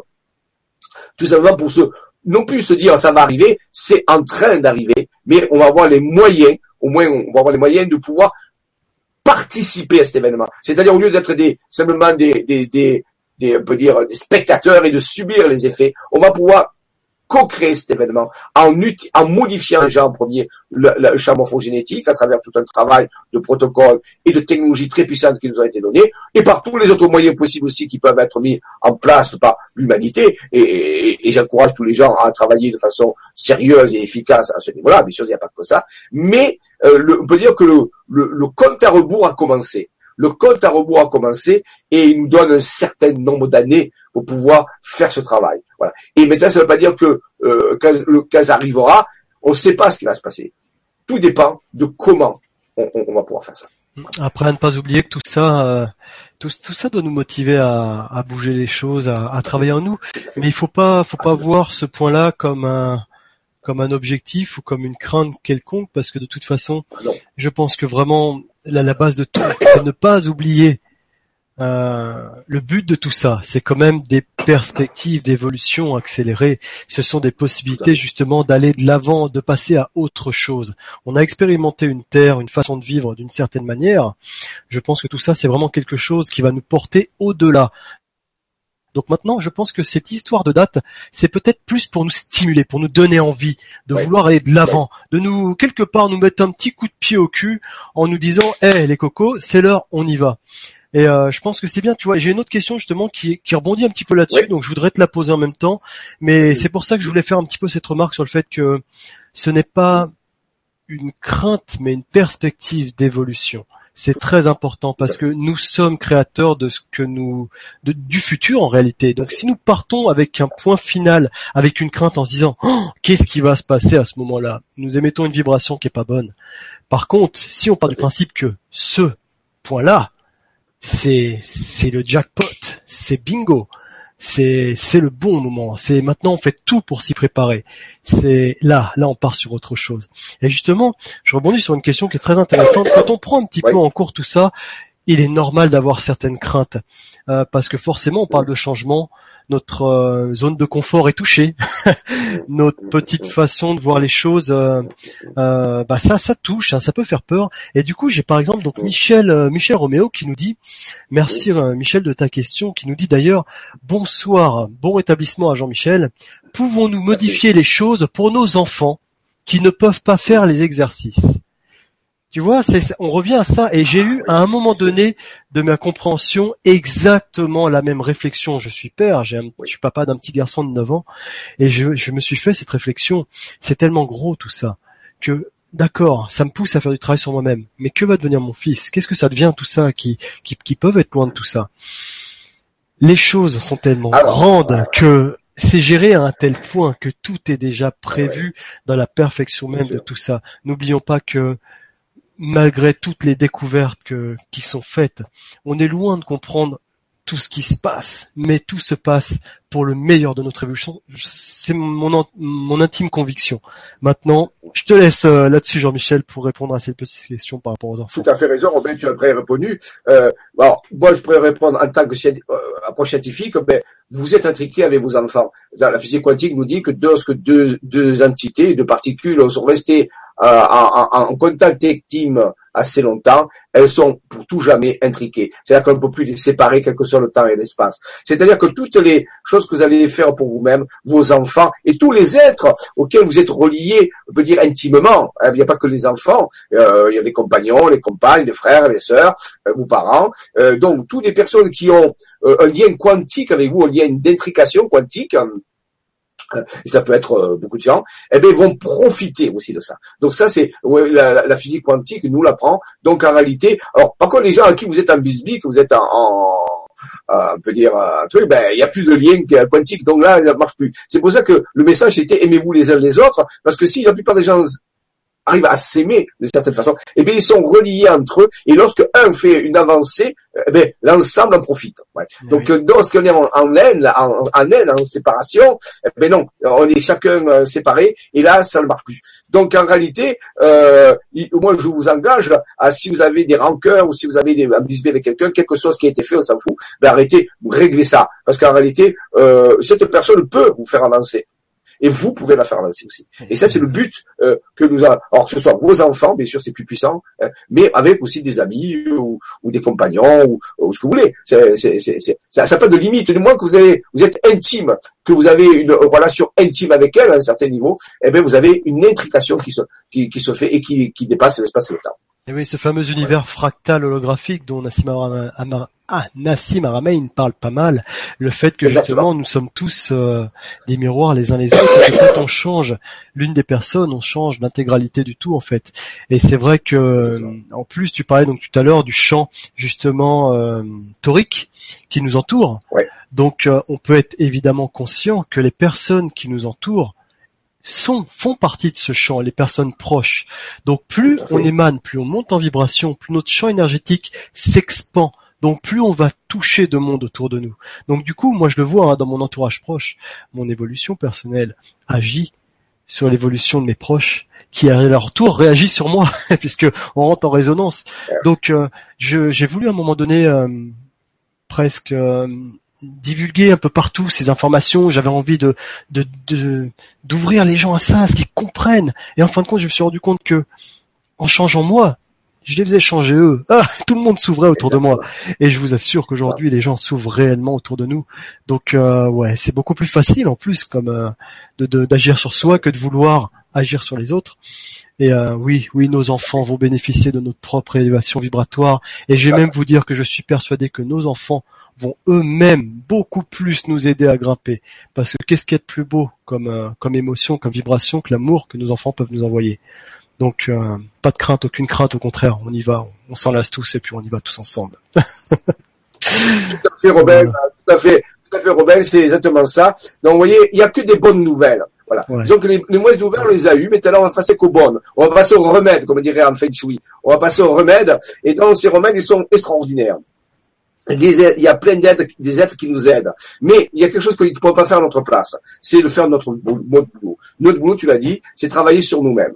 Et utiliser aussi des outils. Alors, on a la chance que des êtres, des êtres intérieurs nous ont donné des technologies tellement puissantes. Voilà. Maintenant, est-ce qu'on aura assez d'intelligence pour les comprendre, comprendre comment ça marche et pouvoir les utiliser? Ça, c'est le défi. Mais moi, j'ai confiance. Je pense que l'humain a une grande intelligence, un grand cœur, et qui va comprendre que des technologies, un immense cadeau a été fait. Et je pense que la plus grande intelligence, c'est le fait justement que nos êtres intérieurs, quand on sera en connexion bien avec eux, ils vont tout nous dire directement. Il n'y a même plus besoin de réfléchir. Voilà, exactement. Voilà, c'est ce que j'essaie d'expliquer. Donc, c'est parti, on y va, et c'est que des bonnes nouvelles. Il faut, faut oublier le reste. Le reste, on l'a vu, ça, ça existe, on le sait, ok. Maintenant, Concentrez-nous sur les bonnes nouvelles, sur les choses qui font avancer, parce qu'on a juste le temps. On a à peu près juste le temps pour pouvoir le faire. Avant que ben, ce processus se mette en route de façon finale, de point de vue physique, on peut dire. Oui. Alors ça, mais c'est que des bonnes nouvelles, ne vous inquiétez pas, tout va aller bien. De toute façon, vu que tout ça va se faire, le but est simplement que ça se fasse plus facilement, de manière plus fluide. C'est tout.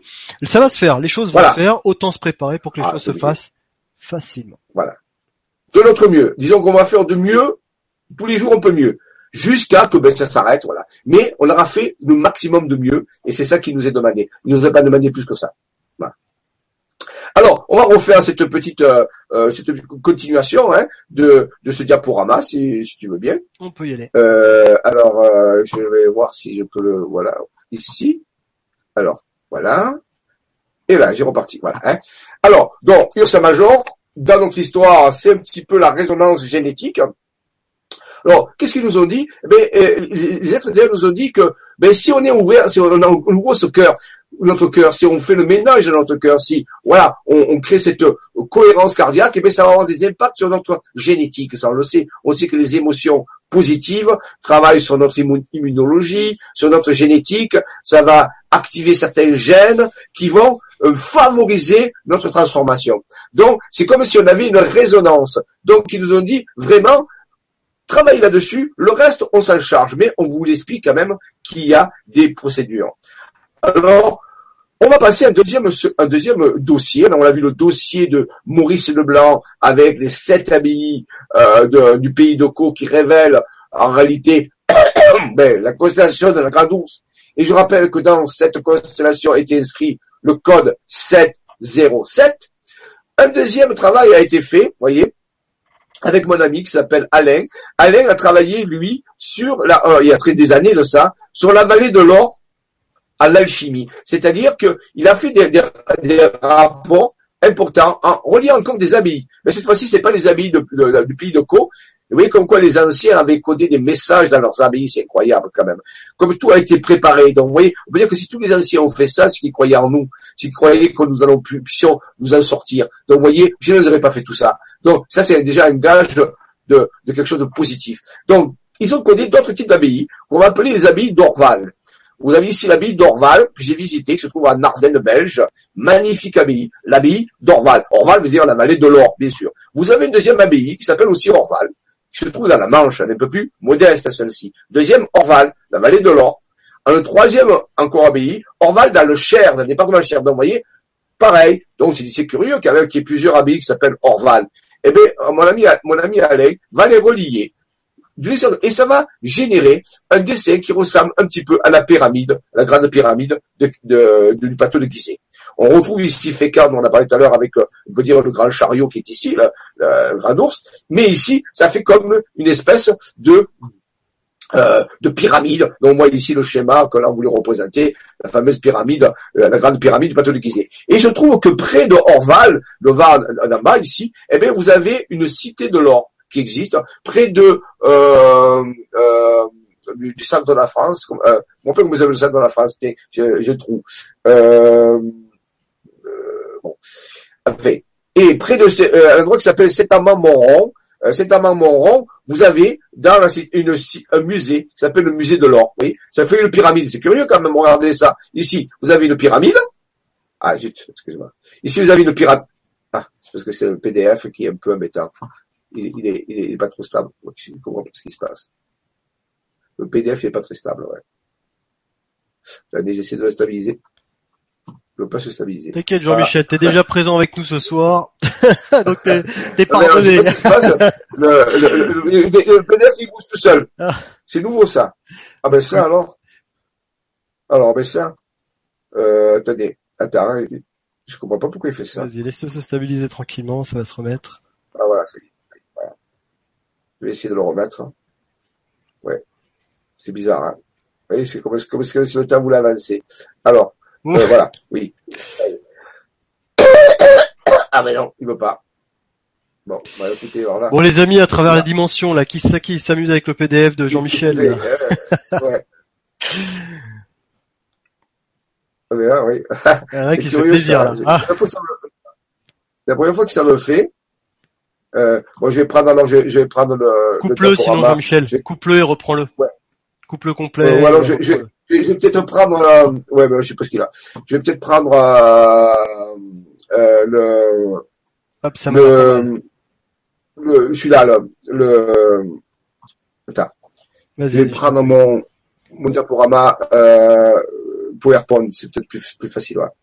Donc, je vais prendre un diaporama PowerPoint. Si Heureusement que j'avais les deux. Hein. Je vous prendre les deux. Voilà. Pourquoi il veut. Alors. Euh, je vais repartager l'écran. Je vais prendre le diaporama à PowerPoint parce que oui, voilà, il est là. Tu me diras si c'est bon. C'est bon? C'est ok, on peut y aller. Ça va là? Nickel. Voilà, bon, voilà, donc euh, voilà, donc je vais passer PowerPoint parce que l'autre PDF il, il, est parti en live. Alors ici, euh, le musée de l'or, c'est bizarre comme ça. Et voilà. Et dans ce musée de l'or, il y a l'alchimiste des rêves, qui est une statue qui a été offerte en 2001. Et on l'appelle l'alchimiste des rêves. Donc c'est, c'est un peu ça qu'on nous dit. On dit, vous vivez une époque où vous allez faire un travail d'alchimiste, mais à travers vos rêves. Vous devez rêver un monde merveilleux, un monde différent. Quel est le monde que vous voulez vivre? Eh bien, rêvez-le et, et, et, on va vous donner l'énergie et l'alchimie va pouvoir se faire. Voilà. Et cette alchimie, ça va être quoi? Mais c'est la modification des mémoires toxiques qui se trouvent dans le champ morphogénétique. C'est ça notre alchimie spirituelle que nous devons faire.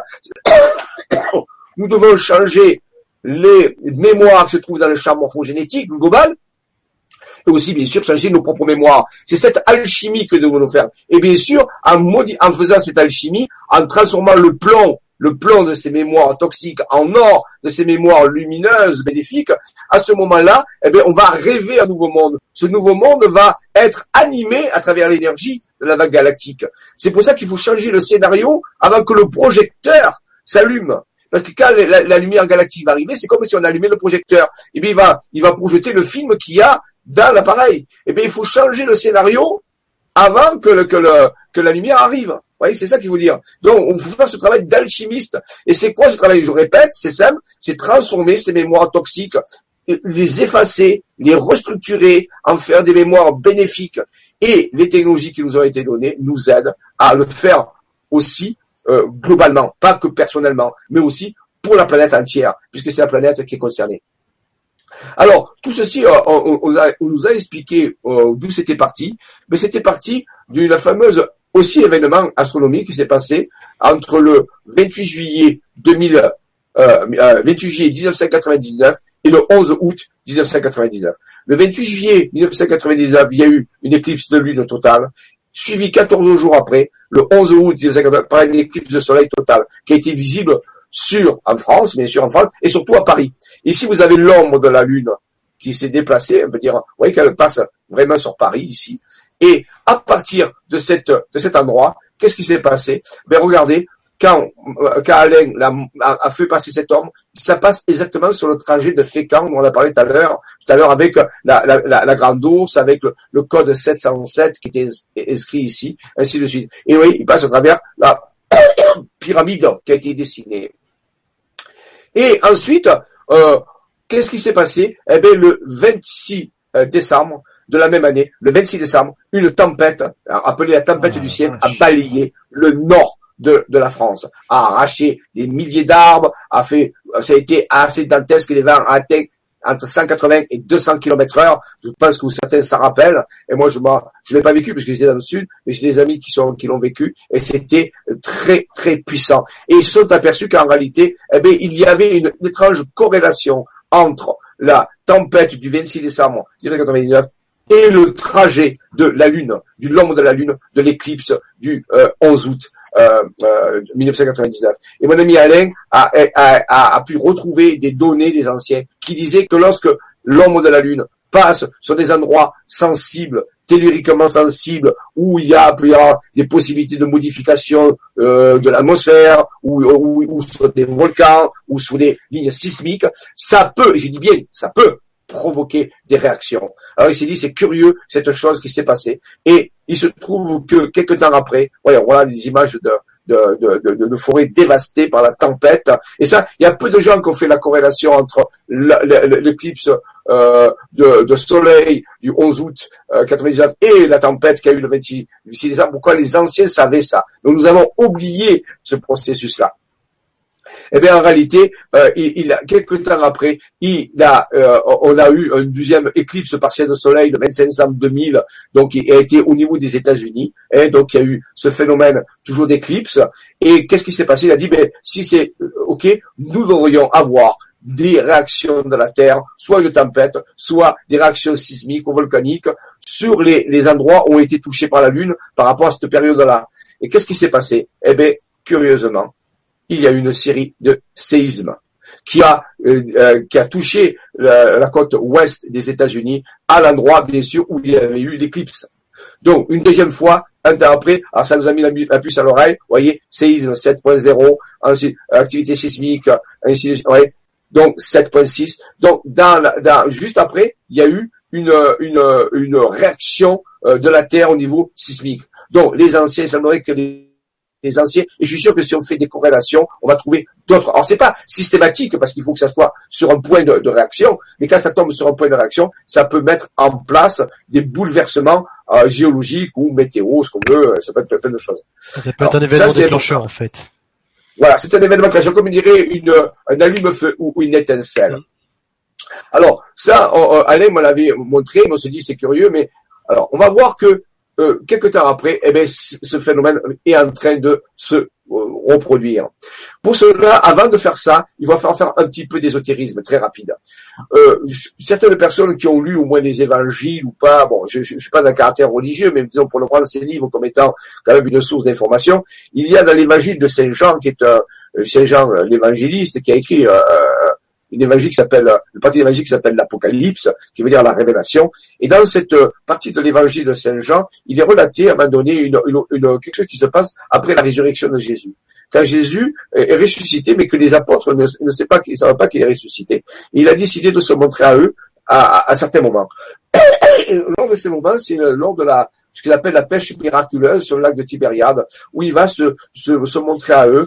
Et, euh, et à partir de, de euh, qui va se faire, les, les, les gens racontent que l'événement a tourné autour d'une pêche particulière où les filets euh, contenaient 153 gros poissons de la pêche miraculeuse de Saint Jean dans l'Apocalypse. Donc en réalité, euh, dans, les, dans les évangiles, il y a ce, ce, ce terme 153. 153 semble être le nombre de poissons qui ont péché les, les ex-apôtres, puisqu'il n'y avait plus, plus les apôtres, puisqu'il n'y avait plus Jésus, pour leur montrer qu'il est ressuscité. Et donc, il va leur faire voir qu'il est ressuscité grâce à cet événement de la pêche miraculeuse. Et je trouve que 153 poissons, la plupart des gens ne sont jamais préoccupés de la valeur des poissons. Ils disent peut-être qu'il y avait 153, mais c'est comme ça, quoi. Mais en réalité, je trouve que 153, non, est un nombre particulier. Parce que si je prends par exemple euh, le, 153, et si je le déstructure, je trouve qu'il est constitué de 1, de 5 et de 3.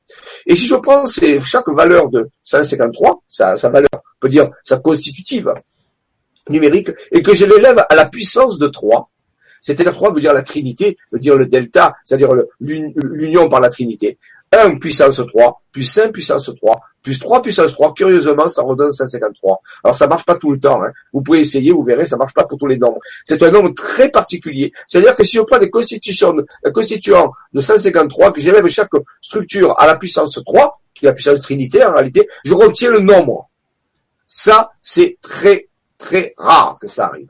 Mais si je prends la même chose et que je prends 153, cette fois-ci, la même que je n'aime pas la puissance 3, mais la puissance 4, qui veut dire, 4 c'est le nombre du passage. Eh, c'est 40 jours dans le désert euh, pour Jésus, c'est 40 ans dans le désert pour Moïse. Donc 4 veut dire le nombre du passage en ésotérisme. C'est ce qui caractérise le passage, les quatre éléments.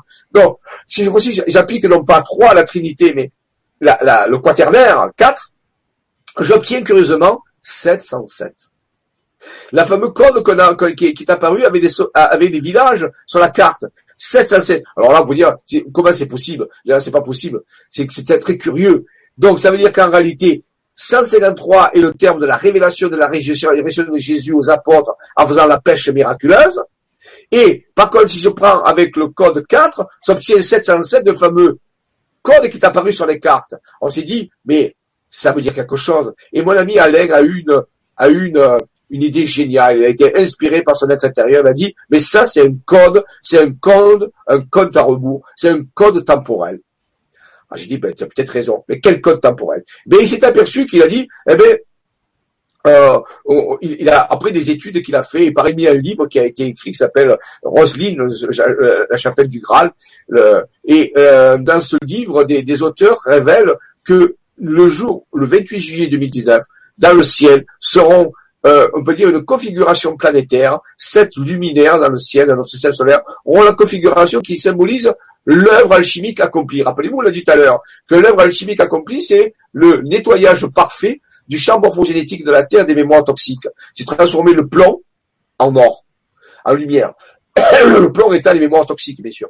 Et donc, ça veut dire que ben, la signature de l'œuvre, si on veut trouver la signature de ça, c'est-à-dire quand ça sera accompli, eh bien, c'est qu'à des configurations planétaires vont avoir un certain ordre particulier. Alors, je vais pas faire de l'alchimie, je le ferai dans les ateliers de, de Jedi, je, je ferai de l'alchimie, j'expliquerai, je peux pas le faire en, conférence.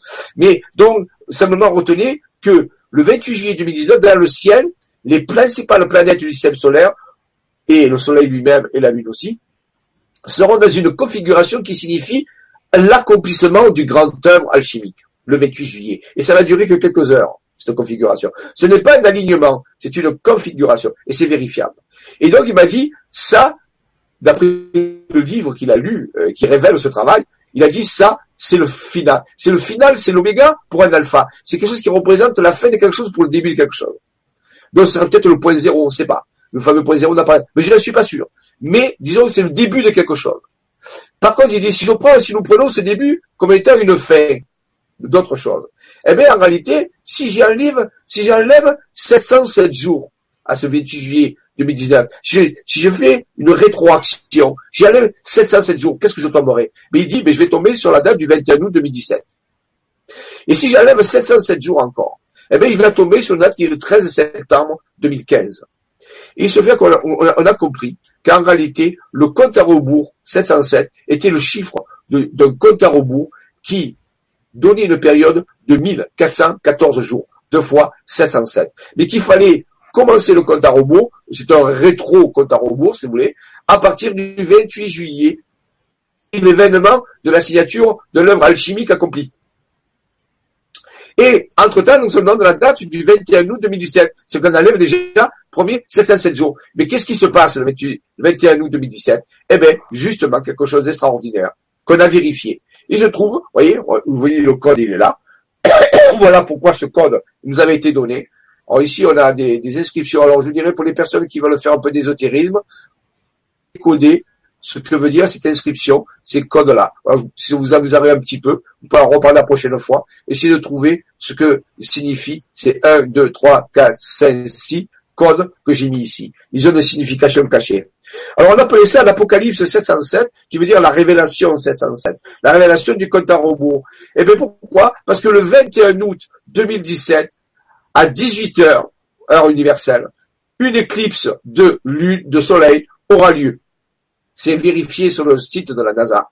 Et elle, sera maximum au-dessus des États-Unis. Vous voyez? Alors, ah, si ça me rappelle le 28 juillet, euh, le 11 août de, 1999, rappelez, sur la France. Hein eh bien, regardez. Voici la même chose, le tracé du 21 août 2017.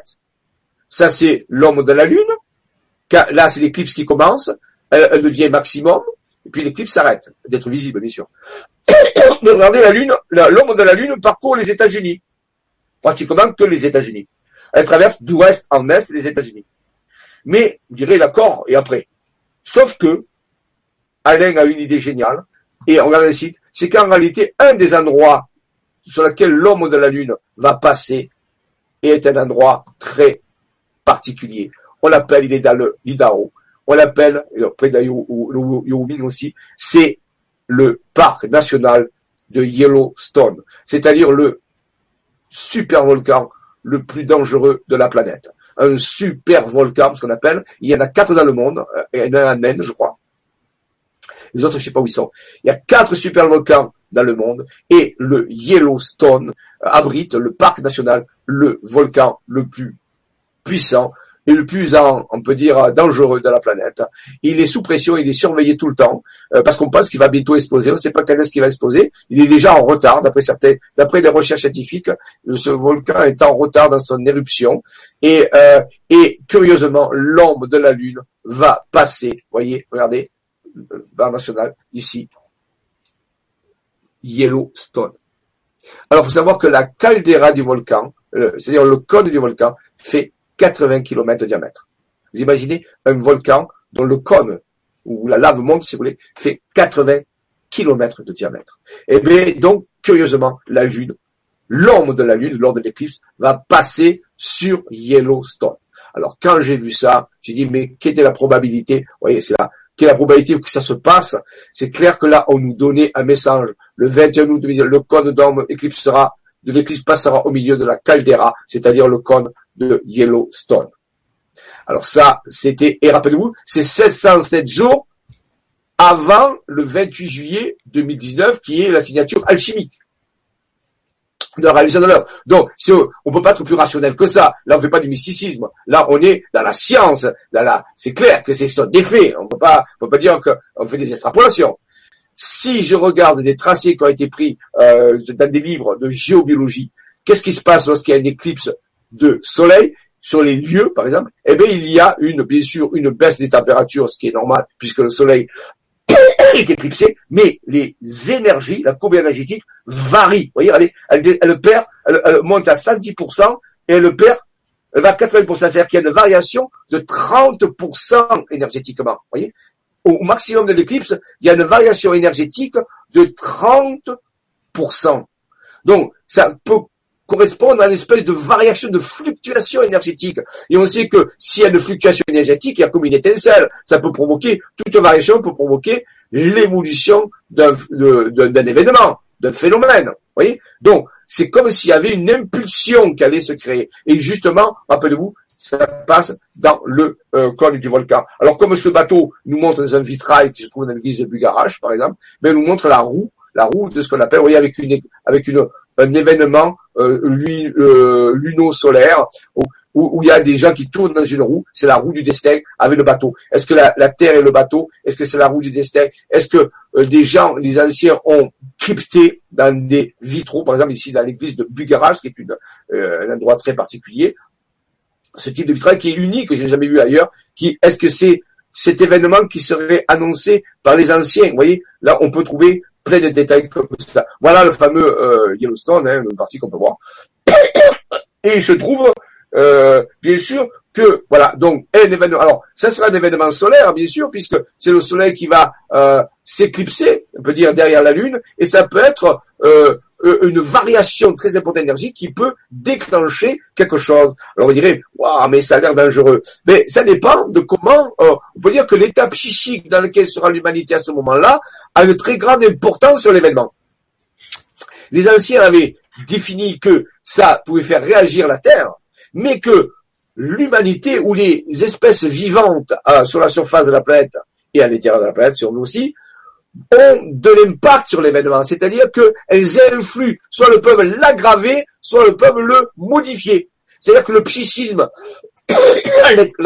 l'inconscient collectif de l'humanité, et c'est essentiellement l'humanité ici, parce que les animaux, d'après moi, il n'y a pas de problème avec eux, mais les végétaux non plus, mais c'est au niveau des humains, c'est l'état psychique global des humains ici. On ne parle pas d'un humain en particulier ou d'un groupe d'humains, on parle global, l'état psychique global de l'humanité peut influencer sur l'importance de l'événement. Je peux rentrer Jean-Michel là-dessus? Oui, oui, bien sûr. J'arrive, je vais arrêter le partage. Ouais, non, mais juste parce que ce que tu dis est très intéressant et ça rebondit avec euh, d'autres enseignements que que je suis et qui me parlent énormément également. C'est le fait de prendre conscience que euh, le corps humain, notre corps physique, hein, je parle, je parle pas de notre essence de vie, je parle de notre corps physique, que notre corps physique est une prolongation de la Terre, de Mère Terre, je veux dire. C'est-à-dire que la Terre est vivante et notre corps est une prolongation de la Terre. Donc en réalité, je, ne vous dis aucune vérité, hein, je vous dis une compréhension personnelle qui n'est en rien une réalité. Ressentez simplement ce que je dis pour voir si ça parle en vous ou pas. Euh, donc dans ce que j'ai compris, Mère Terre met à notre disposition des corps physiques que nous venons donc utilisé par notre esprit pour venir s'incarner sur la Terre. Quand tu parles justement de notre possibilité en tant qu'être humain de pouvoir agir sur la planète, c'est exactement ça, ça revient exactement à ça. C'est-à-dire que si notre corps physique est une prolongation de Mère Terre, alors tout ce qui se passe au sein de Mère Terre agit sur nous. Et tout ce que nous, nous faisons sur nous, c'est directement impacter Mère Terre. Donc l'importance encore de, de ça, ça, montre bien ces enseignements notre possibilité de pouvoir agir déjà consciemment sur la terre à travers tout ce que l'on va pouvoir faire extérieurement euh, donc euh, comme tout ce que tu vas justement proposer mais également justement que le travail individuel personnel que justement le fait d'être en, en calme en paix à l'intérieur de nous est extrêmement important parce que ça va permettre de rayonner cette paix directement sur Mère Terre. Pour moi, ce que je vois là, Jean-Michel, c'est un examen blanc avant peut-être 2019.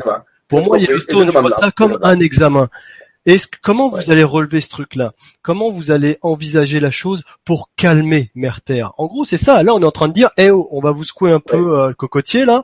Comment vous gérez la chose pour calmer les choses? Est-ce que vous allez aller avec votre lance incendie essayer de de, de, calmer un peu le super volcan là-haut? Non, non, non, le super volcan, il est en nous, en nous tous. Donc, allons chercher la paix de la terre à l'intérieur de nous, et on va peut-être réussir à souffler, calmer un peu les choses. Mais moi, je vois ça comme un bel examen et une belle perspective justement bah, d'évolution une fois de plus, parce que tout examen est un peu chiant sur le coup, faut le dire. Hein, aller à l'école, c'est chiant. Faire, euh, sachant qu'on a un diplôme à faire, c'est chiant. Mais une fois qu'on l'a fait, qu'on l'a passé, on en sort beaucoup plus grand et beaucoup plus, euh, beaucoup plus mature, en, maîtrise en tout cas de quelque chose de nouveau. Et c'est peut-être cette maîtrise-là qu'on nous demande de, de gérer à travers Yellowstone pour ensuite passer 707 jours plus tard le cap de 2019. Je le ressens comme ça. Exactement. Je juste, euh, voilà. Tout à fait, tout à fait raison, euh, euh, Robert, c'est tout à fait ça. Alors, un examen blanc, mais un examen blanc est un examen quand même. C'est-à-dire qu'en eh réalité, quand on passe le blanc, quand on passe des examens blancs, vous passez l'examen, euh, on peut dire, euh, vrai, euh, réel. Mais l'examen blanc est un examen réel aussi. Hein, vous dire, c'est, c'est, ça compte pour la moyenne, on peut dire. Donc, en réalité, c'est vraiment pour ainsi dire, voilà, on, on met cet événement, il, il y est, il est exact, vous pouvez le vérifier 100%, vous ne pouvez pas l'empêcher. Cet événement sera là. Maintenant, comment nous allons gérer cet événement, ça, c'est quelque chose que nous pouvons faire. Alors, vous voyez, on, se trouve face un petit peu à, une échéance. Mais il faut savoir, c'était ça que vous avez prévu les anciens. Les anciens vous diraient, à un moment donné, vous serez devant des échéances. Là, pour la première fois, on a des codes qui nous sont révélés par des, euh, par des structures. Ici, c'est ce sont des églises et des chapelles dans le nord de la France.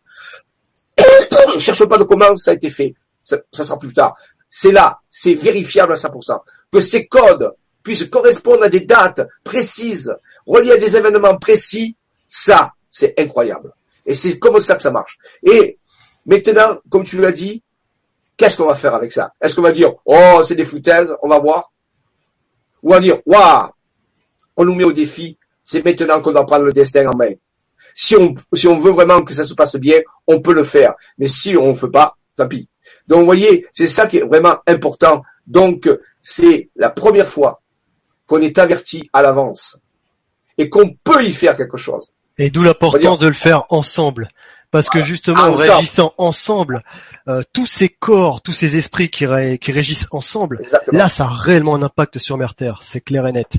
C'est clair et net que d'où l'importance maintenant de, bah, de passer de l'expérience individuelle à l'expérience individuelle au service du collectif, au service de la Terre. Exactement. On perd pas son individualité, mais tout en se mettant au service d'eux. Et là, on passe. Pour moi, c'est un peu aussi le démarrage de, du monde de demain. C'est se mettre au service d'eux pour pouvoir euh, recevoir ensuite ce qu'il y a à recevoir, mais euh, mais ne plus travailler de façon égotique, mais plutôt vraiment de façon collective. C'est clair, c'est clair. Mais tout à fait, tout à fait. C'est on parle souvent du verso, on passe du poisson au verso. Verso, c'est un signe collectif. Donc en réalité, c'est ce qu'on nous dit. On nous a dit, tout seul, vous irez nulle part. Tout seul.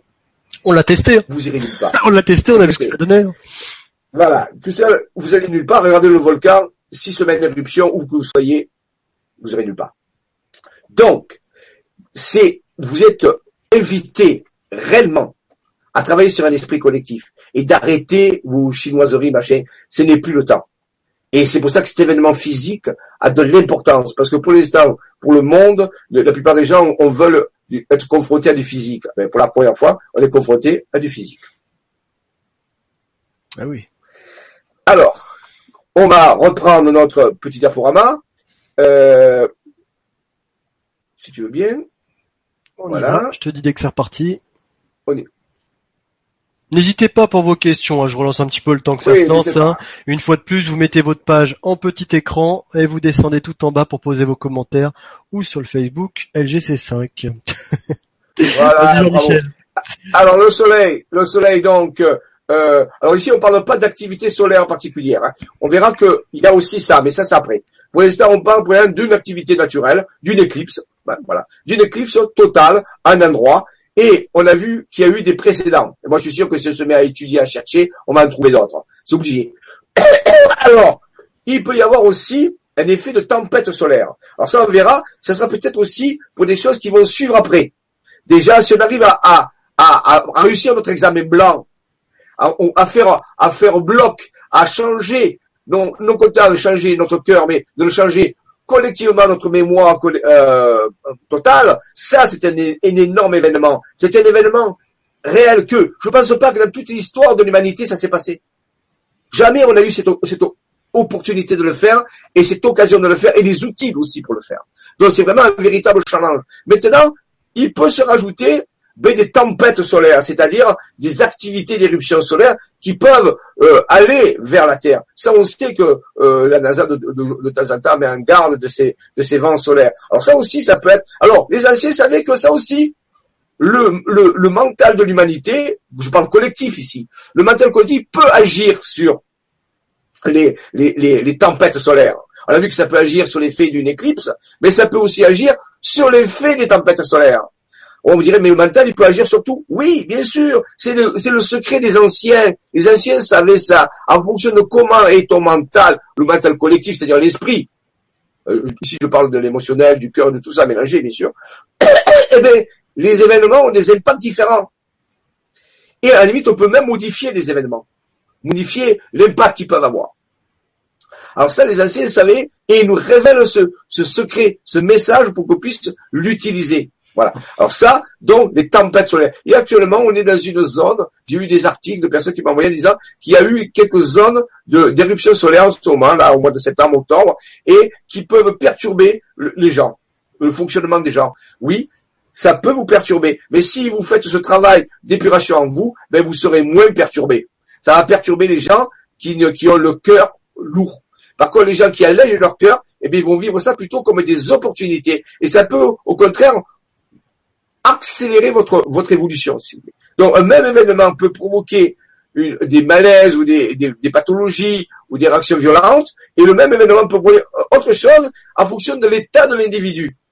Et aussi, bien sûr, du collectif de l'individu, puisque nous sommes aussi dans le collectif. Donc ça, c'est vraiment important. Alors voici à peu près ce que j'ai reçu sur un site qui, qui relate ici les effets de ces éruptions, ce qu'on appelle donc les, des, perturbations magnétiques, des orages magnétiques dus par le soleil, et c'est scientifique, en fonction des jours. Là, c'est le mois de septembre, et ça, c'est le mois d'octobre.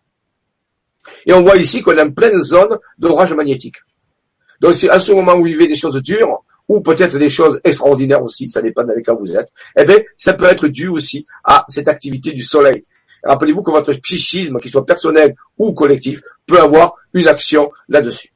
Ça, c'est intéressant de le savoir. Donc, vous voyez, des données scientifiques qui euh, permettent de le voir. Voilà, donc ça, c'était l'illustration de notre Yellowstone, on en parlé tout à l'heure.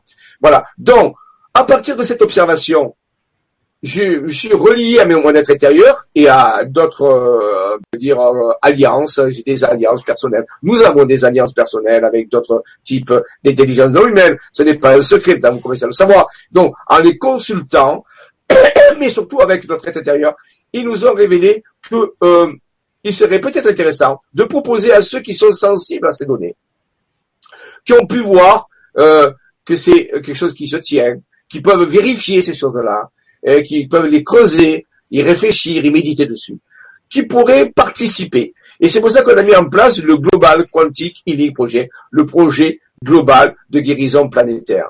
Quantique parce que c'est relié à l'esprit qui a pour cible le 21 août 2017.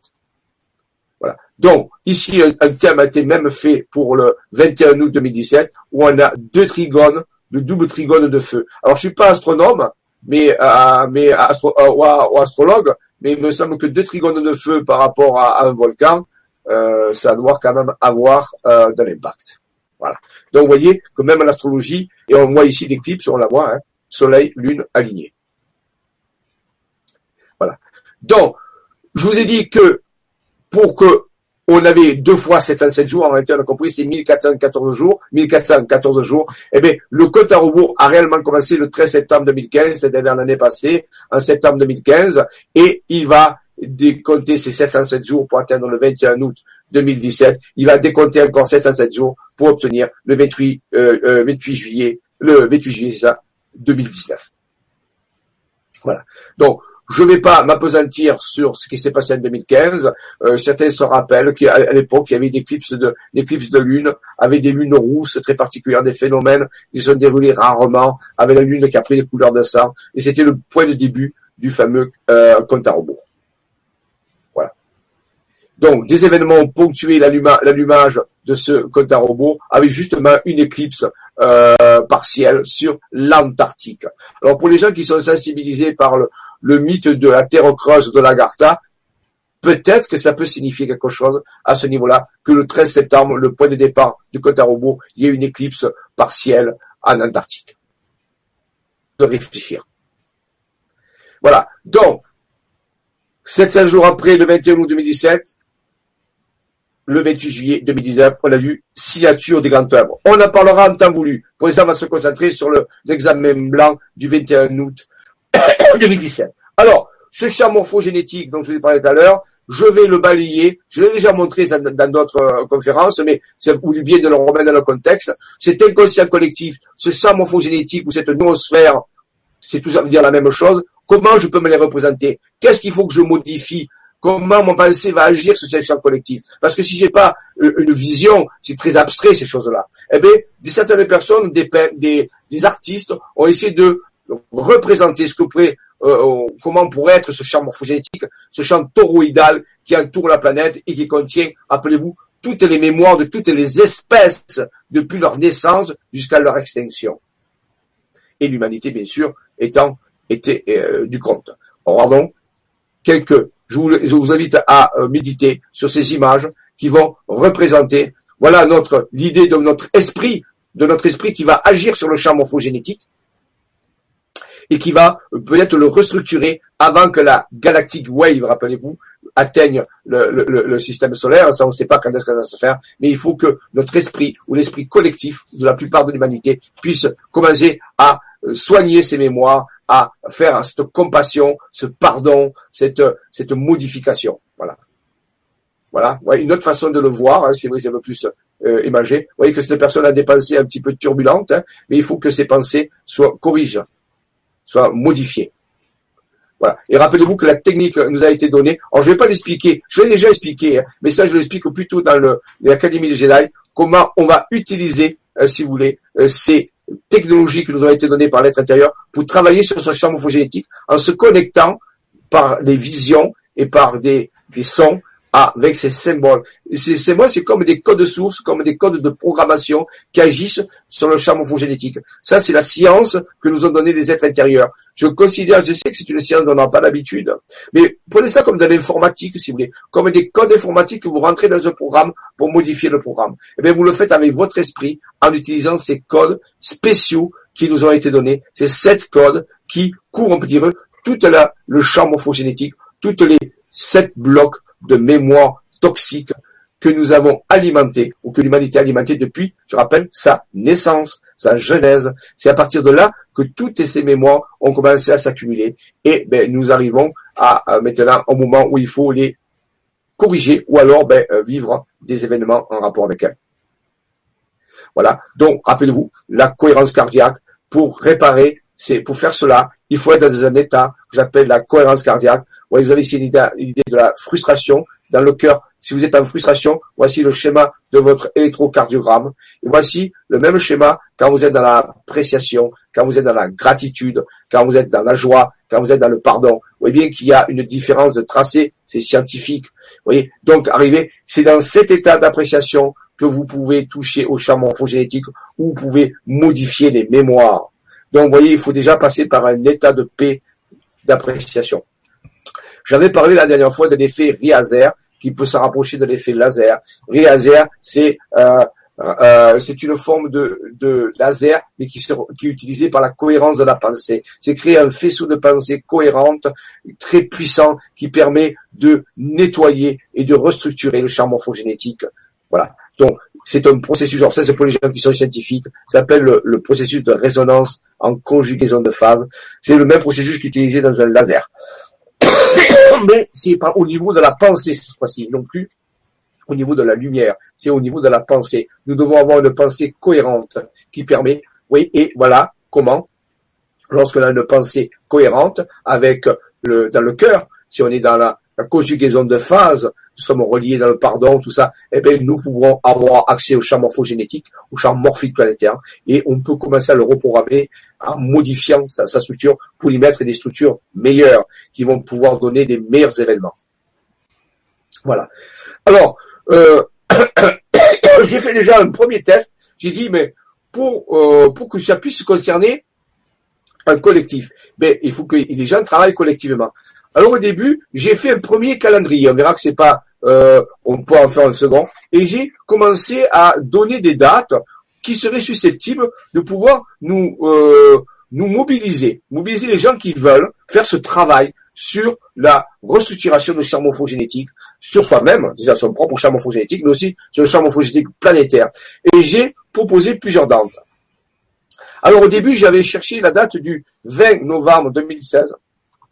C'est la, fête du Christ roi. Et d'après nos données, on peut dire que c'est la date du point zéro, de, la date zéro. C'est une date très importante. Si le 20 novembre 2016, vous avez, euh, c'est dimanche, je crois, vous avez du temps, mais faites une méditation de, pardon, de cohérence cardiaque ce jour-là, parce que c'est un, jour très important. Mais le véritable départ, le véritable départ de l'opération du Global Healing Quantic Project se fera le 21 décembre 2016, le jour du solstice d'hiver. Et ce jour-là, euh, ici à, dans le Var, nous ferons une sortie dans la Sainte-Baume, dans le massif de la Sainte-Baume où Sainte-Marie-Madeleine s'était retirée en son temps. Nous allons voir le sanctuaire Sainte-Marie-Madeleine. Et là, nous allons faire un travail dans cette forêt, dans ces vortex, parce qu'il y a des vortex, des portes dimensionnelles.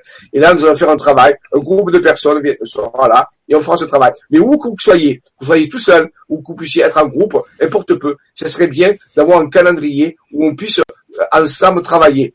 Alors, soit la méthode, soit la méthode dont je, dont je vous dirai dans le, dans le, dans le, dans l'académie de Jedi, soit vous, mettez votre propre note de pardon de ce que vous voulez, ou utilisez la méthode d'Oponopono si vous voulez, mais ce serait bien de pouvoir euh, avoir un calendrier où on puisse travailler collectivement. Donc, le 21 décembre 2016, solstice d'hiver. Une deuxième date, le 17 euh, euh, janvier 2017, la Sainte Roseline. Alors, la Sainte Roseline, c'est une date où on peut dire tous les les, toutes les organisations un peu initiatiques se réunissent. Euh, c'est une date très particulière. Je ne vais pas me présenter aujourd'hui sur, le, sur la symbolisme des draps, on pourra la faire une autre fois, mais le 17 janvier, c'est la fête de, de du, du, méridien zéro, de la rouge ligne, de la ligne rouge. C'est quelque chose de très particulier, c'est, c'est, c'est important. Donc le 17 janvier, c'est aussi un moment où on peut faire ce travail. Le, euh, le lundi de Pâques, le jour de la résurrection, c'est très important. Plein de gens sont mobilisés ce jour-là, en fait, de la résurrection. Donc, c'est vraiment une date clé où on peut organiser un travail collectif sur le champ planétaire. le jour de l'ascension, le 25 mai, le 25 mai 2017, le jour de l'ascension, là aussi, c'est une date privilégiée euh, par rapport à ça. Alors vous direz, j'ai pris des dates chrétiennes, bon, parce qu'on est en Occident, mais vous pouvez prendre aussi des dates euh, qui sont à d'autres traditions, par exemple la, la fête euh, de, au mois de mai de, du Vésac, par exemple. Pourquoi pas? C'est des propositions. Ici, le 25 mai, moi je sais que toutes ces dates, je ferai, on aura une activité sur le terrain avec un groupe de personnes. Vous, à vous de voir. Le 25 mai 2017, le jour d'ascension. Alors, j'ai rajouté une date ici, puisque cette date-là, euh, euh c'est le point zéro, mais elle n'est pas marquée, mais on le verra plus tard. C'est le 21 juin, le jour du solstice d'été. Puisqu'on fait le solstice d'hiver, on va faire le solstice le 21 juin aussi 2017. C'est un moment euh, propice. Le soleil à son maximum. Donc là, c'est le cas du soleil, on, on va parler. Ensuite, le 22 juillet 2017, le jour de la Sainte Marie-Madeleine, ça c'est un jour qui nous, qui nous, qui nous tient à cœur. Donc, le 22 juillet, on fait toujours un travail très particulier le 22 juillet, le jour de la Sainte Marie-Madeleine. Et, bien sûr, le 21 août, avant 18h, temps universel, puisque c'est à 18h que l'éclipse a lieu au-dessus des États-Unis. Voilà le calendrier que je vous propose. Alors, vous trouverez, on verra sur le site d'Isavision euh, ces détails. Je vais, là, je vous présente le projet. J'en reparlerai, vous inquiétez pas. Hein. J'en reparlerai de temps en temps dans mes interventions. On, je donnerai des précisions. C'est quelque chose qui va euh, que nous allons suivre durant toute l'année. Donc là, aujourd'hui, je, je fais que démarrer le projet. Donc, vous rassurez-vous. Sur le site Isavision, on verra tout à l'heure www.isavision ben, nous avons ces informations, nous pouvons les retrouver et, euh, euh, et je ferai aussi des vidéos. Vous verrez, c'est un début. Voilà. Aujourd'hui, c'était le but, c'est de lancer l'opération. Ne vous inquiétez pas si vous n'avez pas toutes les informations. euh, mais ça va venir. Alors, tout à l'heure, je vous ai parlé d'Anton Park, euh, mon ami Anton Park, qui a écrit ses livres. Alors, je n'ai pas d'action chez Anton Park, mais si vous voulez un peu mieux comprendre ce qui est en train de se passer, moi, je vous donnerai un conseil, c'est de lire, certains, lire de certains de ses livres. Alors, vous pouvez les prendre comme de la, fiction ou pas, ce que vous voulez, mais si vous commencez à lire un certain livre d'Anton Park, vous pouvez avoir des informations qui nous ont, nous, amené à tout ça. Voilà. Donc ça, c'est la partie un peu littérature. Euh, certains accrochent, d'autres accrochent pas. Ça dépend de vous. Mais c'est une, pour moi, une, une, littérature excellente. Excellente pour ces données euh, qui sont à l'intérieur et qui du travail sérieux. De toute façon, on va, on va euh, répéter toutes ces dates, euh, toutes ces dates au fur et à mesure des, des prochains, prochaines conférences et tout. On va les redonner pour, voilà, pour pouvoir se les rappeler les uns avec les autres et puis se mobiliser ensemble. Il n'y a pas de souci. Tout à fait. Tout à fait. Alors, ce que je voudrais venir, euh, euh, avant d'arrêter, parce que le, temps avance ici, je reprendrai, hein, bien sûr, je referai une conférence, euh, je reprendrai des, des, des, euh, des, des, morceaux, mais je voudrais, pour finir, parce que j'avais préparé quelque chose euh, pour vous le montrer. Alors, euh, voilà. Comme, comme on arrive vers la fin, je, je, reprendrai tout ça, je préfère le reprendre d'une façon euh, on peut dire euh, plus approfondi hein, que, que que que faire ça comme comme ça, si vous voulez. Euh, alors, attendez, je vais remettre remettre le partage d'écran là ici pour finir. Vas-y, vas-y. est pas. Pourquoi? Attends. Euh... Voilà, ça y est. Je l'ai pour 5 minutes. Après, on passera aux questions si tu veux. Euh, voilà. Voilà, il est là. Voilà. Est-ce que tu le vois, hein C'est parti. Voilà. Alors ça, c'est le tableau qu'a fait euh, une, une, participante de mon groupe de recherche. Et c'est très allégorique. On montre un nouveau monde qui est en train de naître ici avec des événements stellaires, vous voyez, des spirales, des événements galactiques, des, des constellations d'Orion. Donc c'est très symbolique pour montrer qu'il y a un nouveau monde qui est en train de naître et que nous pouvons assister à la naissance de ce nouveau monde. Voilà. Et que nous pouvons participer à la naissance de ce nouveau monde. On nous donne les éléments juste assez avant pour pouvoir les utiliser. Maintenant, est-ce qu'on va le faire ou pas? Rappelez-vous, ça, c'est le libre arbitre de l'humanité. Notre travail à nous, c'est de vous dire, voilà, il y a ça. Il y a ça, plus on peut le faire, avec la partie pratique, bien sûr. Hein. Mais euh, c'est sérieux.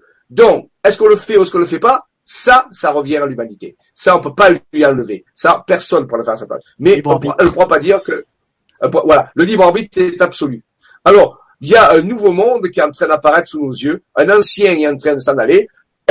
un nouveau monde apparaît. Est-ce qu'on veut y participer? Oui ou non Mais si on veut y participer, il faut qu'on ait les moyens. Et ces moyens sont là. On va les développer au cours du temps. Dans les quelques mois qui arrivent, on va tout vous donner. Tous les moyens vont être donnés. Maintenant, euh, il y a une opération qui est montée, je vous ai dit. Maintenant, c'est pas la seule, vous pouvez monter votre propre opération aussi, attention. Hein.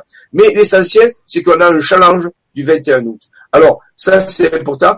Pour ceux qui voudraient euh, plus détailler ça, sur le site isavision.fr, qui est ici là. Sur le site isavision.fr, dans la partie boutique, j'ai euh, passé six mois de ma vie à monter un film d'animation qui s'appelle Les outils spirituels d'action planétaire.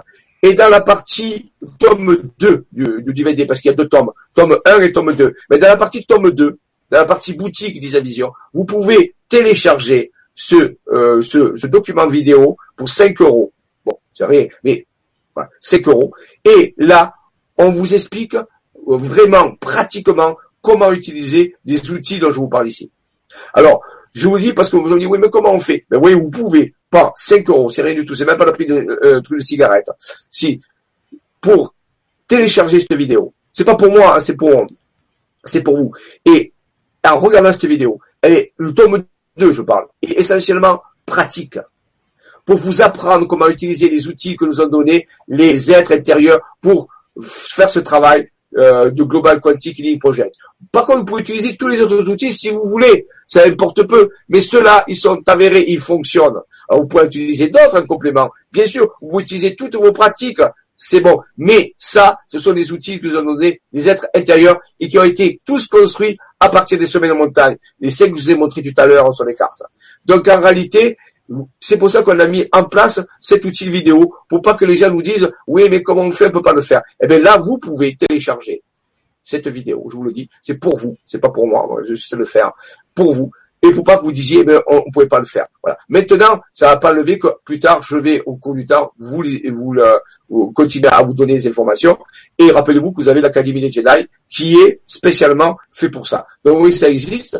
Pour ceux qui voudraient approfondir aussi toutes ces découvertes qui sont ça bizarres, mais on a fait une série de DVD avec mon ami Raymond. On en a fait 12 avec mon ami Raymond, mais on ami aussi Maxime et Pelin, et Maxime et Odile Pelin. On a fait 12 DVD avec des producteurs qui se trouvent à Rennes-les-Bains. Et c'est Debosca Productions. Vous pouvez euh, euh, commander ces DVD, les regarder. Là, vous aurez des informations beaucoup plus poussées, d'où ça vient, d'où viennent toutes ces découvertes. Voilà. Ça, vous voyez, ça manque pas d'informations. Voilà, un des DVD, par exemple, qui, qui, qui montre toutes ces découvertes. Donc, oui, ça existe, tout ça. C'est un travail colossal. Il y a beaucoup de choses là-dessus. Hein. C'est pas une affaire qui commence à apparaître maintenant. Voici notre dernier DVD, s'appelle L'âge d'or extradimensionnel. Là, vous avez toute l'information dont je vous parle ici. Elle est totalement révélée avec 21 cartes qui nous sont montrées. Donc, vous voyez, voilà, pour ceux qui le désirent en route et à l'ascension vibratoire, mais c'est ça l'ascension vibratoire, c'est modifier nos comportements, nos mémoires, euh, pour pouvoir vivre au mieux les événements qui nous sont proposés. Hein? Alors, les outils vidéo et pratiques, vibra-conférence mensuelle sur les chroniques planificateurs, c'est ce que vous êtes en train de vivre. Donc, il y aura tous les mois une conférence, et je vous parlerai un petit peu de l'avancement du projet, un petit peu dans chaque vibra-conférence, qui aura toujours le thème de donner des informations sur les planificateurs, les chroniques des planificateurs. Donc ça, ça continue. Hein, donc vous inquiétez pas. Vous avez les vivres ateliers mensuels, Académie Jedi, j'en ai parlé, où là on approfondit ces techniques et il y a la partie pratique avec des méditations ainsi de suite. Donc ça aussi. Et rappelez-vous, c'est un don, vous faites ce que vous voulez, vous donnez ce que vous voulez. Donc on peut pas dire que vous avez un problème à ce niveau-là. Hein. Donc ça aussi, euh, vous pouvez l'avoir. Donc on peut pas dire que vous n'avez pas. Et il y a deux sites qui parlent de ça. Le site isavision.com, c'est mon ancien site, mais il va devenir un site d'information. Et surtout le site isavision.fr où il y a les programmes des activités et les vidéos euh, que vous pouvez voir. Voyez? Alors, voilà, donc, voilà, le, voilà la tête que ça a la vidéo. Hein. Donc ça, c'est vraiment important. Voilà, vous vous 5 euros. Hein, c'est moi je trouve le, prix du travail. J'ai mis 6 mois pour le faire, ce qui est normal. Les outils d'intérieur d'action de masse planétaire. Voilà, hein, euh, voilà. Donc tout est expliqué. Hein, vous les avez sous les yeux. Euh, tout ce que je viens de vous dire. Donc, tout a été préparé. Alors voilà le, dernier planning. Voilà. Donc le 21 décembre 2016, le 17 janvier, le 17 janvier, février, mars, avril, le 10 de Pâques, le 25 mai, l'ascension, le solstice d'été, voilà, le 22 juillet et le 21 août, clip du soleil, voilà. Donc, et tout ceci, bien sûr, sera mis au fur et à mesure dans le site. Mais rappelez-vous, c'est le point de départ. Une nouvelle réalité quantique se réalise Sera-t-elle harmonisée en résonance avec la vôtre? Ça, c'est la question que vous devez vous poser. Maintenant, vous, avez au moins une méthode pour le faire. Si vous en trouvez d'autres, elles sont les bienvenues. Faites preuve de créativité, mais aussi d'efficacité et de rendement, car nous avons besoin de méthodes qui marchent. Vous savez qu'il nous reste six mois. Six mois pour passer un examen blanc, ensuite pour nous attaquer à l'autre événement. Donc c'est vraiment quelque chose de sérieux, mais c'est positif, entièrement positif, vraiment. Alors, voilà, ça aussi, les ateliers Académie Jedi, tous les mois, retrouver la chaîne des grands changements. Vous voyez, on vous donne toutes les explications comment on fait. Hein, voilà. Donc, et ce, je rappelle que ce 25 octobre, il y aura un atelier spécial soin du soleil. On va travailler sur le soleil justement pour soigner le soleil avec une méthode qui vient des êtres intérieurs. Et pendant la, la, Jedi, on, on, on approfondit ces méthodologies, bien sûr, par rapport à ça. Donc, on ne peut pas faire en conférence. Alors, pour information, il y a des ateliers, spéciaux. Le samedi 29, dimanche 30 et euh, lundi 31 octobre, pour ceux qui sont près dans l'Alsace, eh bien, il y a un atelier spécial de géobiologie sacrée, alchimie vibratoire, réseau solaire en Alsace. Ça, c'est pour toute la partie technique que je vous ai parlé tout à l'heure.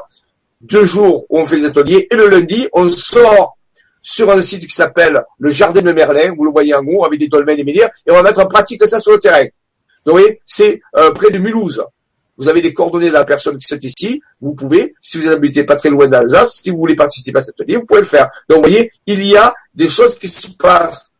Il y a dans le Périgord des gens qui, là aussi, c'est pareil, deux ateliers en, novembre.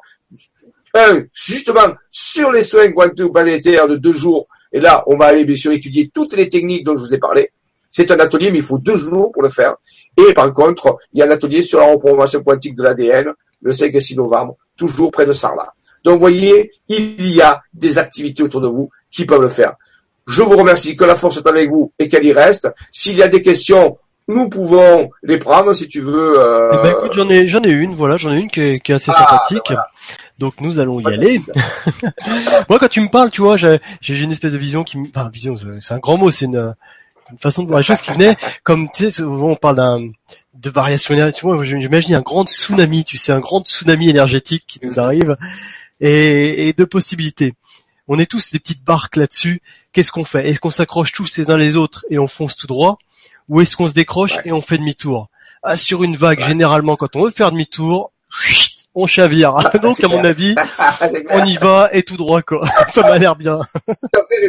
C'est un peu le, le, le, fameux radeau de la Méduse, c'est pas ça qu'on appelait, le radeau de... Euh, on est tous sur, le, sur un bateau, et si, ah si, on, si on fait bloc, eh ben, la vague va nous porter à, à une autre dimension. Si on fait pas bloc, on va, être, va se disloquer et on risque d'avoir des problèmes. De toute façon, c'est ça, on est vraiment... Il y a, il y a des vagues, qu'on le veuille ou pas, qu'on en soit conscient ou pas, il y a des vagues. À nous de, de, de, suivre le courant un petit peu. Et justement, on en revient justement à la question, donc justement de Virginie. Oui le Carboulec, bonsoir Virginie, qui nous met bonsoir à tous. Le graphique de la résonance de Schumann montre beaucoup de lignes blanches verticales très rapprochées. Je rappelle simplement que la résonance de Schumann, c'est un, c'est un, élément de mesure pour euh, la résonance de la Terre. Hein. C'est bien ça, Jean-Michel. C'est ça, c'est ça.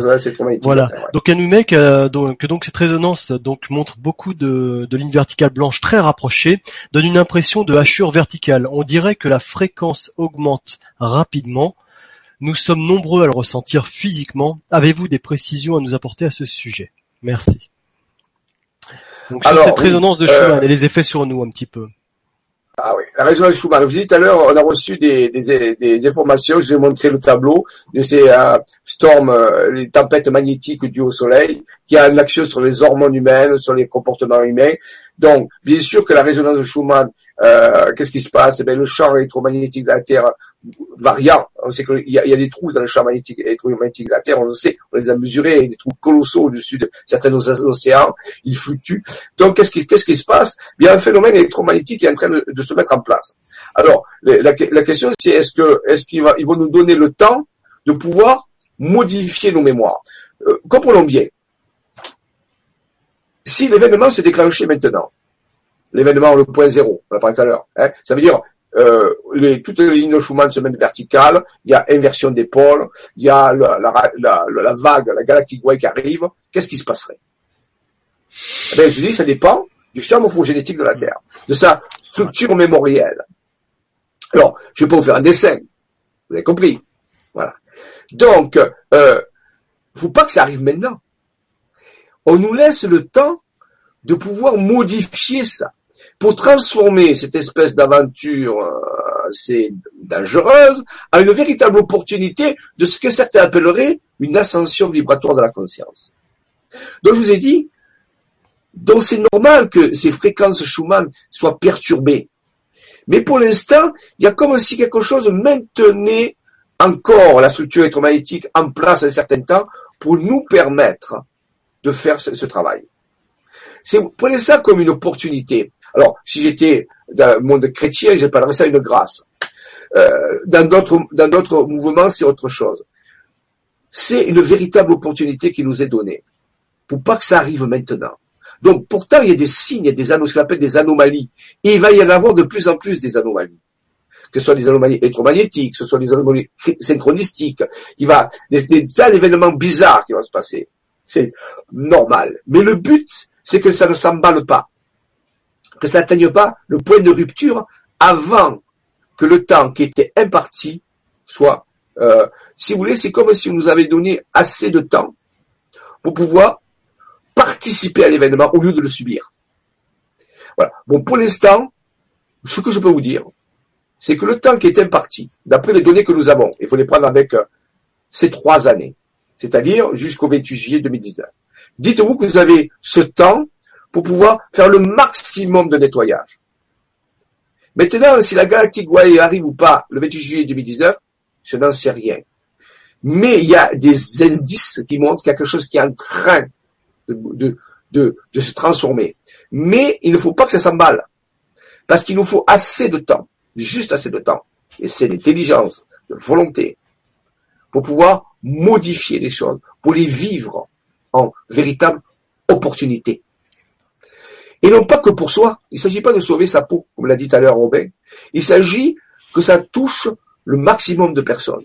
D'offrir, c'est ça la compassion, d'offrir ce phénomène au maximum de personnes, sans jouer le justicier, sans chercher à savoir si c'est bon, c'est pas bon. Non, non, c'est une offrande, euh, offrir réellement l'opportunité. C'est vraiment ça. Quoi que les choses, c'est ça. c'est exactement ça. C'est exactement ça. Mais du coup, on le voit, on se rend compte. Hein, euh, au niveau de ces pics vibratoires, après, quand tu dis c'est des opportunités, c'est nous qui décidons de ce que l'on en fait. Euh, moi, je le vois. Hein, en ce moment, je suis dans une période où où tout est fluide dans ma vie, tout est tout se dessine facilement avec une aisance incroyable. Et euh, je me rends compte que c'est c'est parce que je suis bien en ce moment, je suis en paix avec moi. J'ai je suis bien en ce moment, donc la vie autour de moi s'harmonise, mais d'une facilité déconcertante.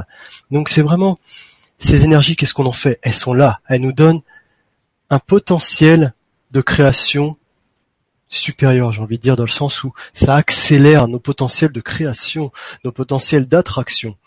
Et c'est clair, moi je l'ai vu il y a pas très longtemps non plus, je me suis mis dans un état de colère envers moi-même. Euh, je l'ai subi pendant trois jours. j'ai eu mal, euh, j'ai eu des douleurs dans mon corps pendant trois jours. Je me suis mis en colère. La colère est montée, voilà, j'ai pété un câble.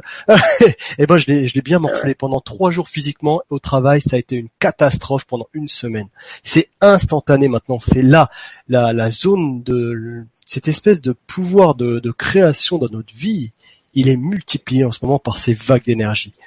Et d'où l'importance. Mais ça nous mène à quoi tout ça? Ça nous mène justement à cette fameuse maîtrise, cette maîtrise de nos pensées qui nous mène à la maîtrise de nos émotions, parce qu'en réalité ce ne sont pas nos pensées mais nos émotions qui créent tout ça. Et ça nous oblige, on est en train de nous mettre dans un ambiant qui va nous obliger, qu'on le veuille ou non, à être dans la maîtrise parfaite de ce que l'on est, de ce que l'on émane. Et, euh, et tout ça, ça peut paraître difficile pour certaines personnes et ça peut nous paraître difficile par rapport à des événements extérieurs à nous que l'on va voir se passer puisque forcément des gens qui ne vont pas être dans cette harmonie intérieure vont créer le chaos autour d'eux. C'est clair, c'est clair que voilà, en fonction de chaque personne. Maintenant, quand ces zones de chaos vont se présenter à l'extérieur de nous, qu'est-ce qu'on en fait? Qu'est-ce qu'on en fait? Est-ce qu'on porte notre conscience vers ce chaos? Ou est-ce qu'on porte notre conscience en nous pour ne pas attirer ces zones de chaos à nous, puisque vraiment on est une bulle qui allons attirer tout ce que l'on est. Et le chaos peut se trouver n'importe où à 360 degrés autour de nous. Si à l'intérieur de nous, on est paix, le chaos nous attendra pas. On est inatteignable. Ça, j'en suis persuadé. Et, euh, toutes ces, toutes ces choses, c'est là où ça peut, voilà, les, les, les examens ne sont pas faciles mais ils sont là pour nous apporter quelque chose. Et franchement, ça fait plusieurs milliers d'années maintenant qu'on évolue sur cette terre avec euh, bah, le résultat qu'on voit aujourd'hui, qui ma foi n'est pas de mieux quoi. Voilà, c'est pas le mieux, je pense qu'on puisse faire. Donc maintenant, on va nous mettre un voilà un petit coup de pied aux fesses, mais ça va faire du bien de passer à autre chose, quoi. Ça va faire du bien. Je Tout à fait. Eh ben, écoute, euh, ouais. ouais, Rappelons-nous, je voulais finir avec ça, une parole que nous a dit mon être intérieur et les êtres ça sera au-delà de vos rêves. Donc, il faut faire de ça cette maxime au-delà de nos rêves. Quels sont nos rêves actuellement? Nous faisons des cauchemars, nous faisons des rêves merveilleux, c'est le moment. Alors, si nous faisons des cauchemars, nous savons que nous pouvons les changer en modifiant les mémoires, en faisant des techniques d'Oponopono, en, en travaillant sur le cœur, ah, et surtout, ne pas chercher à savoir qui a raison ou tort. Ça n'a aucune importance. Ça n'a, quand la vague galactique va arriver, que vous ayez raison ou tort, ça n'a aucune important. C'est l'état de votre cœur qui va euh, jouer là-dedans, l'état de vos mémoires. Donc, vous voyez, si vous continuez à vous procurer pour savoir si vous avez tort, raison, ceci, cela, vous perdez votre temps parce que la vague galactique est ça de juste. Que c'est que ce qui est dans votre cœur qui va définir le résultat. Donc, vous voyez, c'est juste. Alors, c'est pas facile. Donc, fini. C'est le conseil que je vous donne maintenant. Si vous préférez voir. wait ici, comme disent les Anglais. Ça, c'est vous de voir. Mais, vous pouvez le faire. Les méthodes sont présentes. Et euh, comme tu l'as dit, il n'y a que du bon qui nous arrive euh, pour ceux qui veulent se prendre en charge.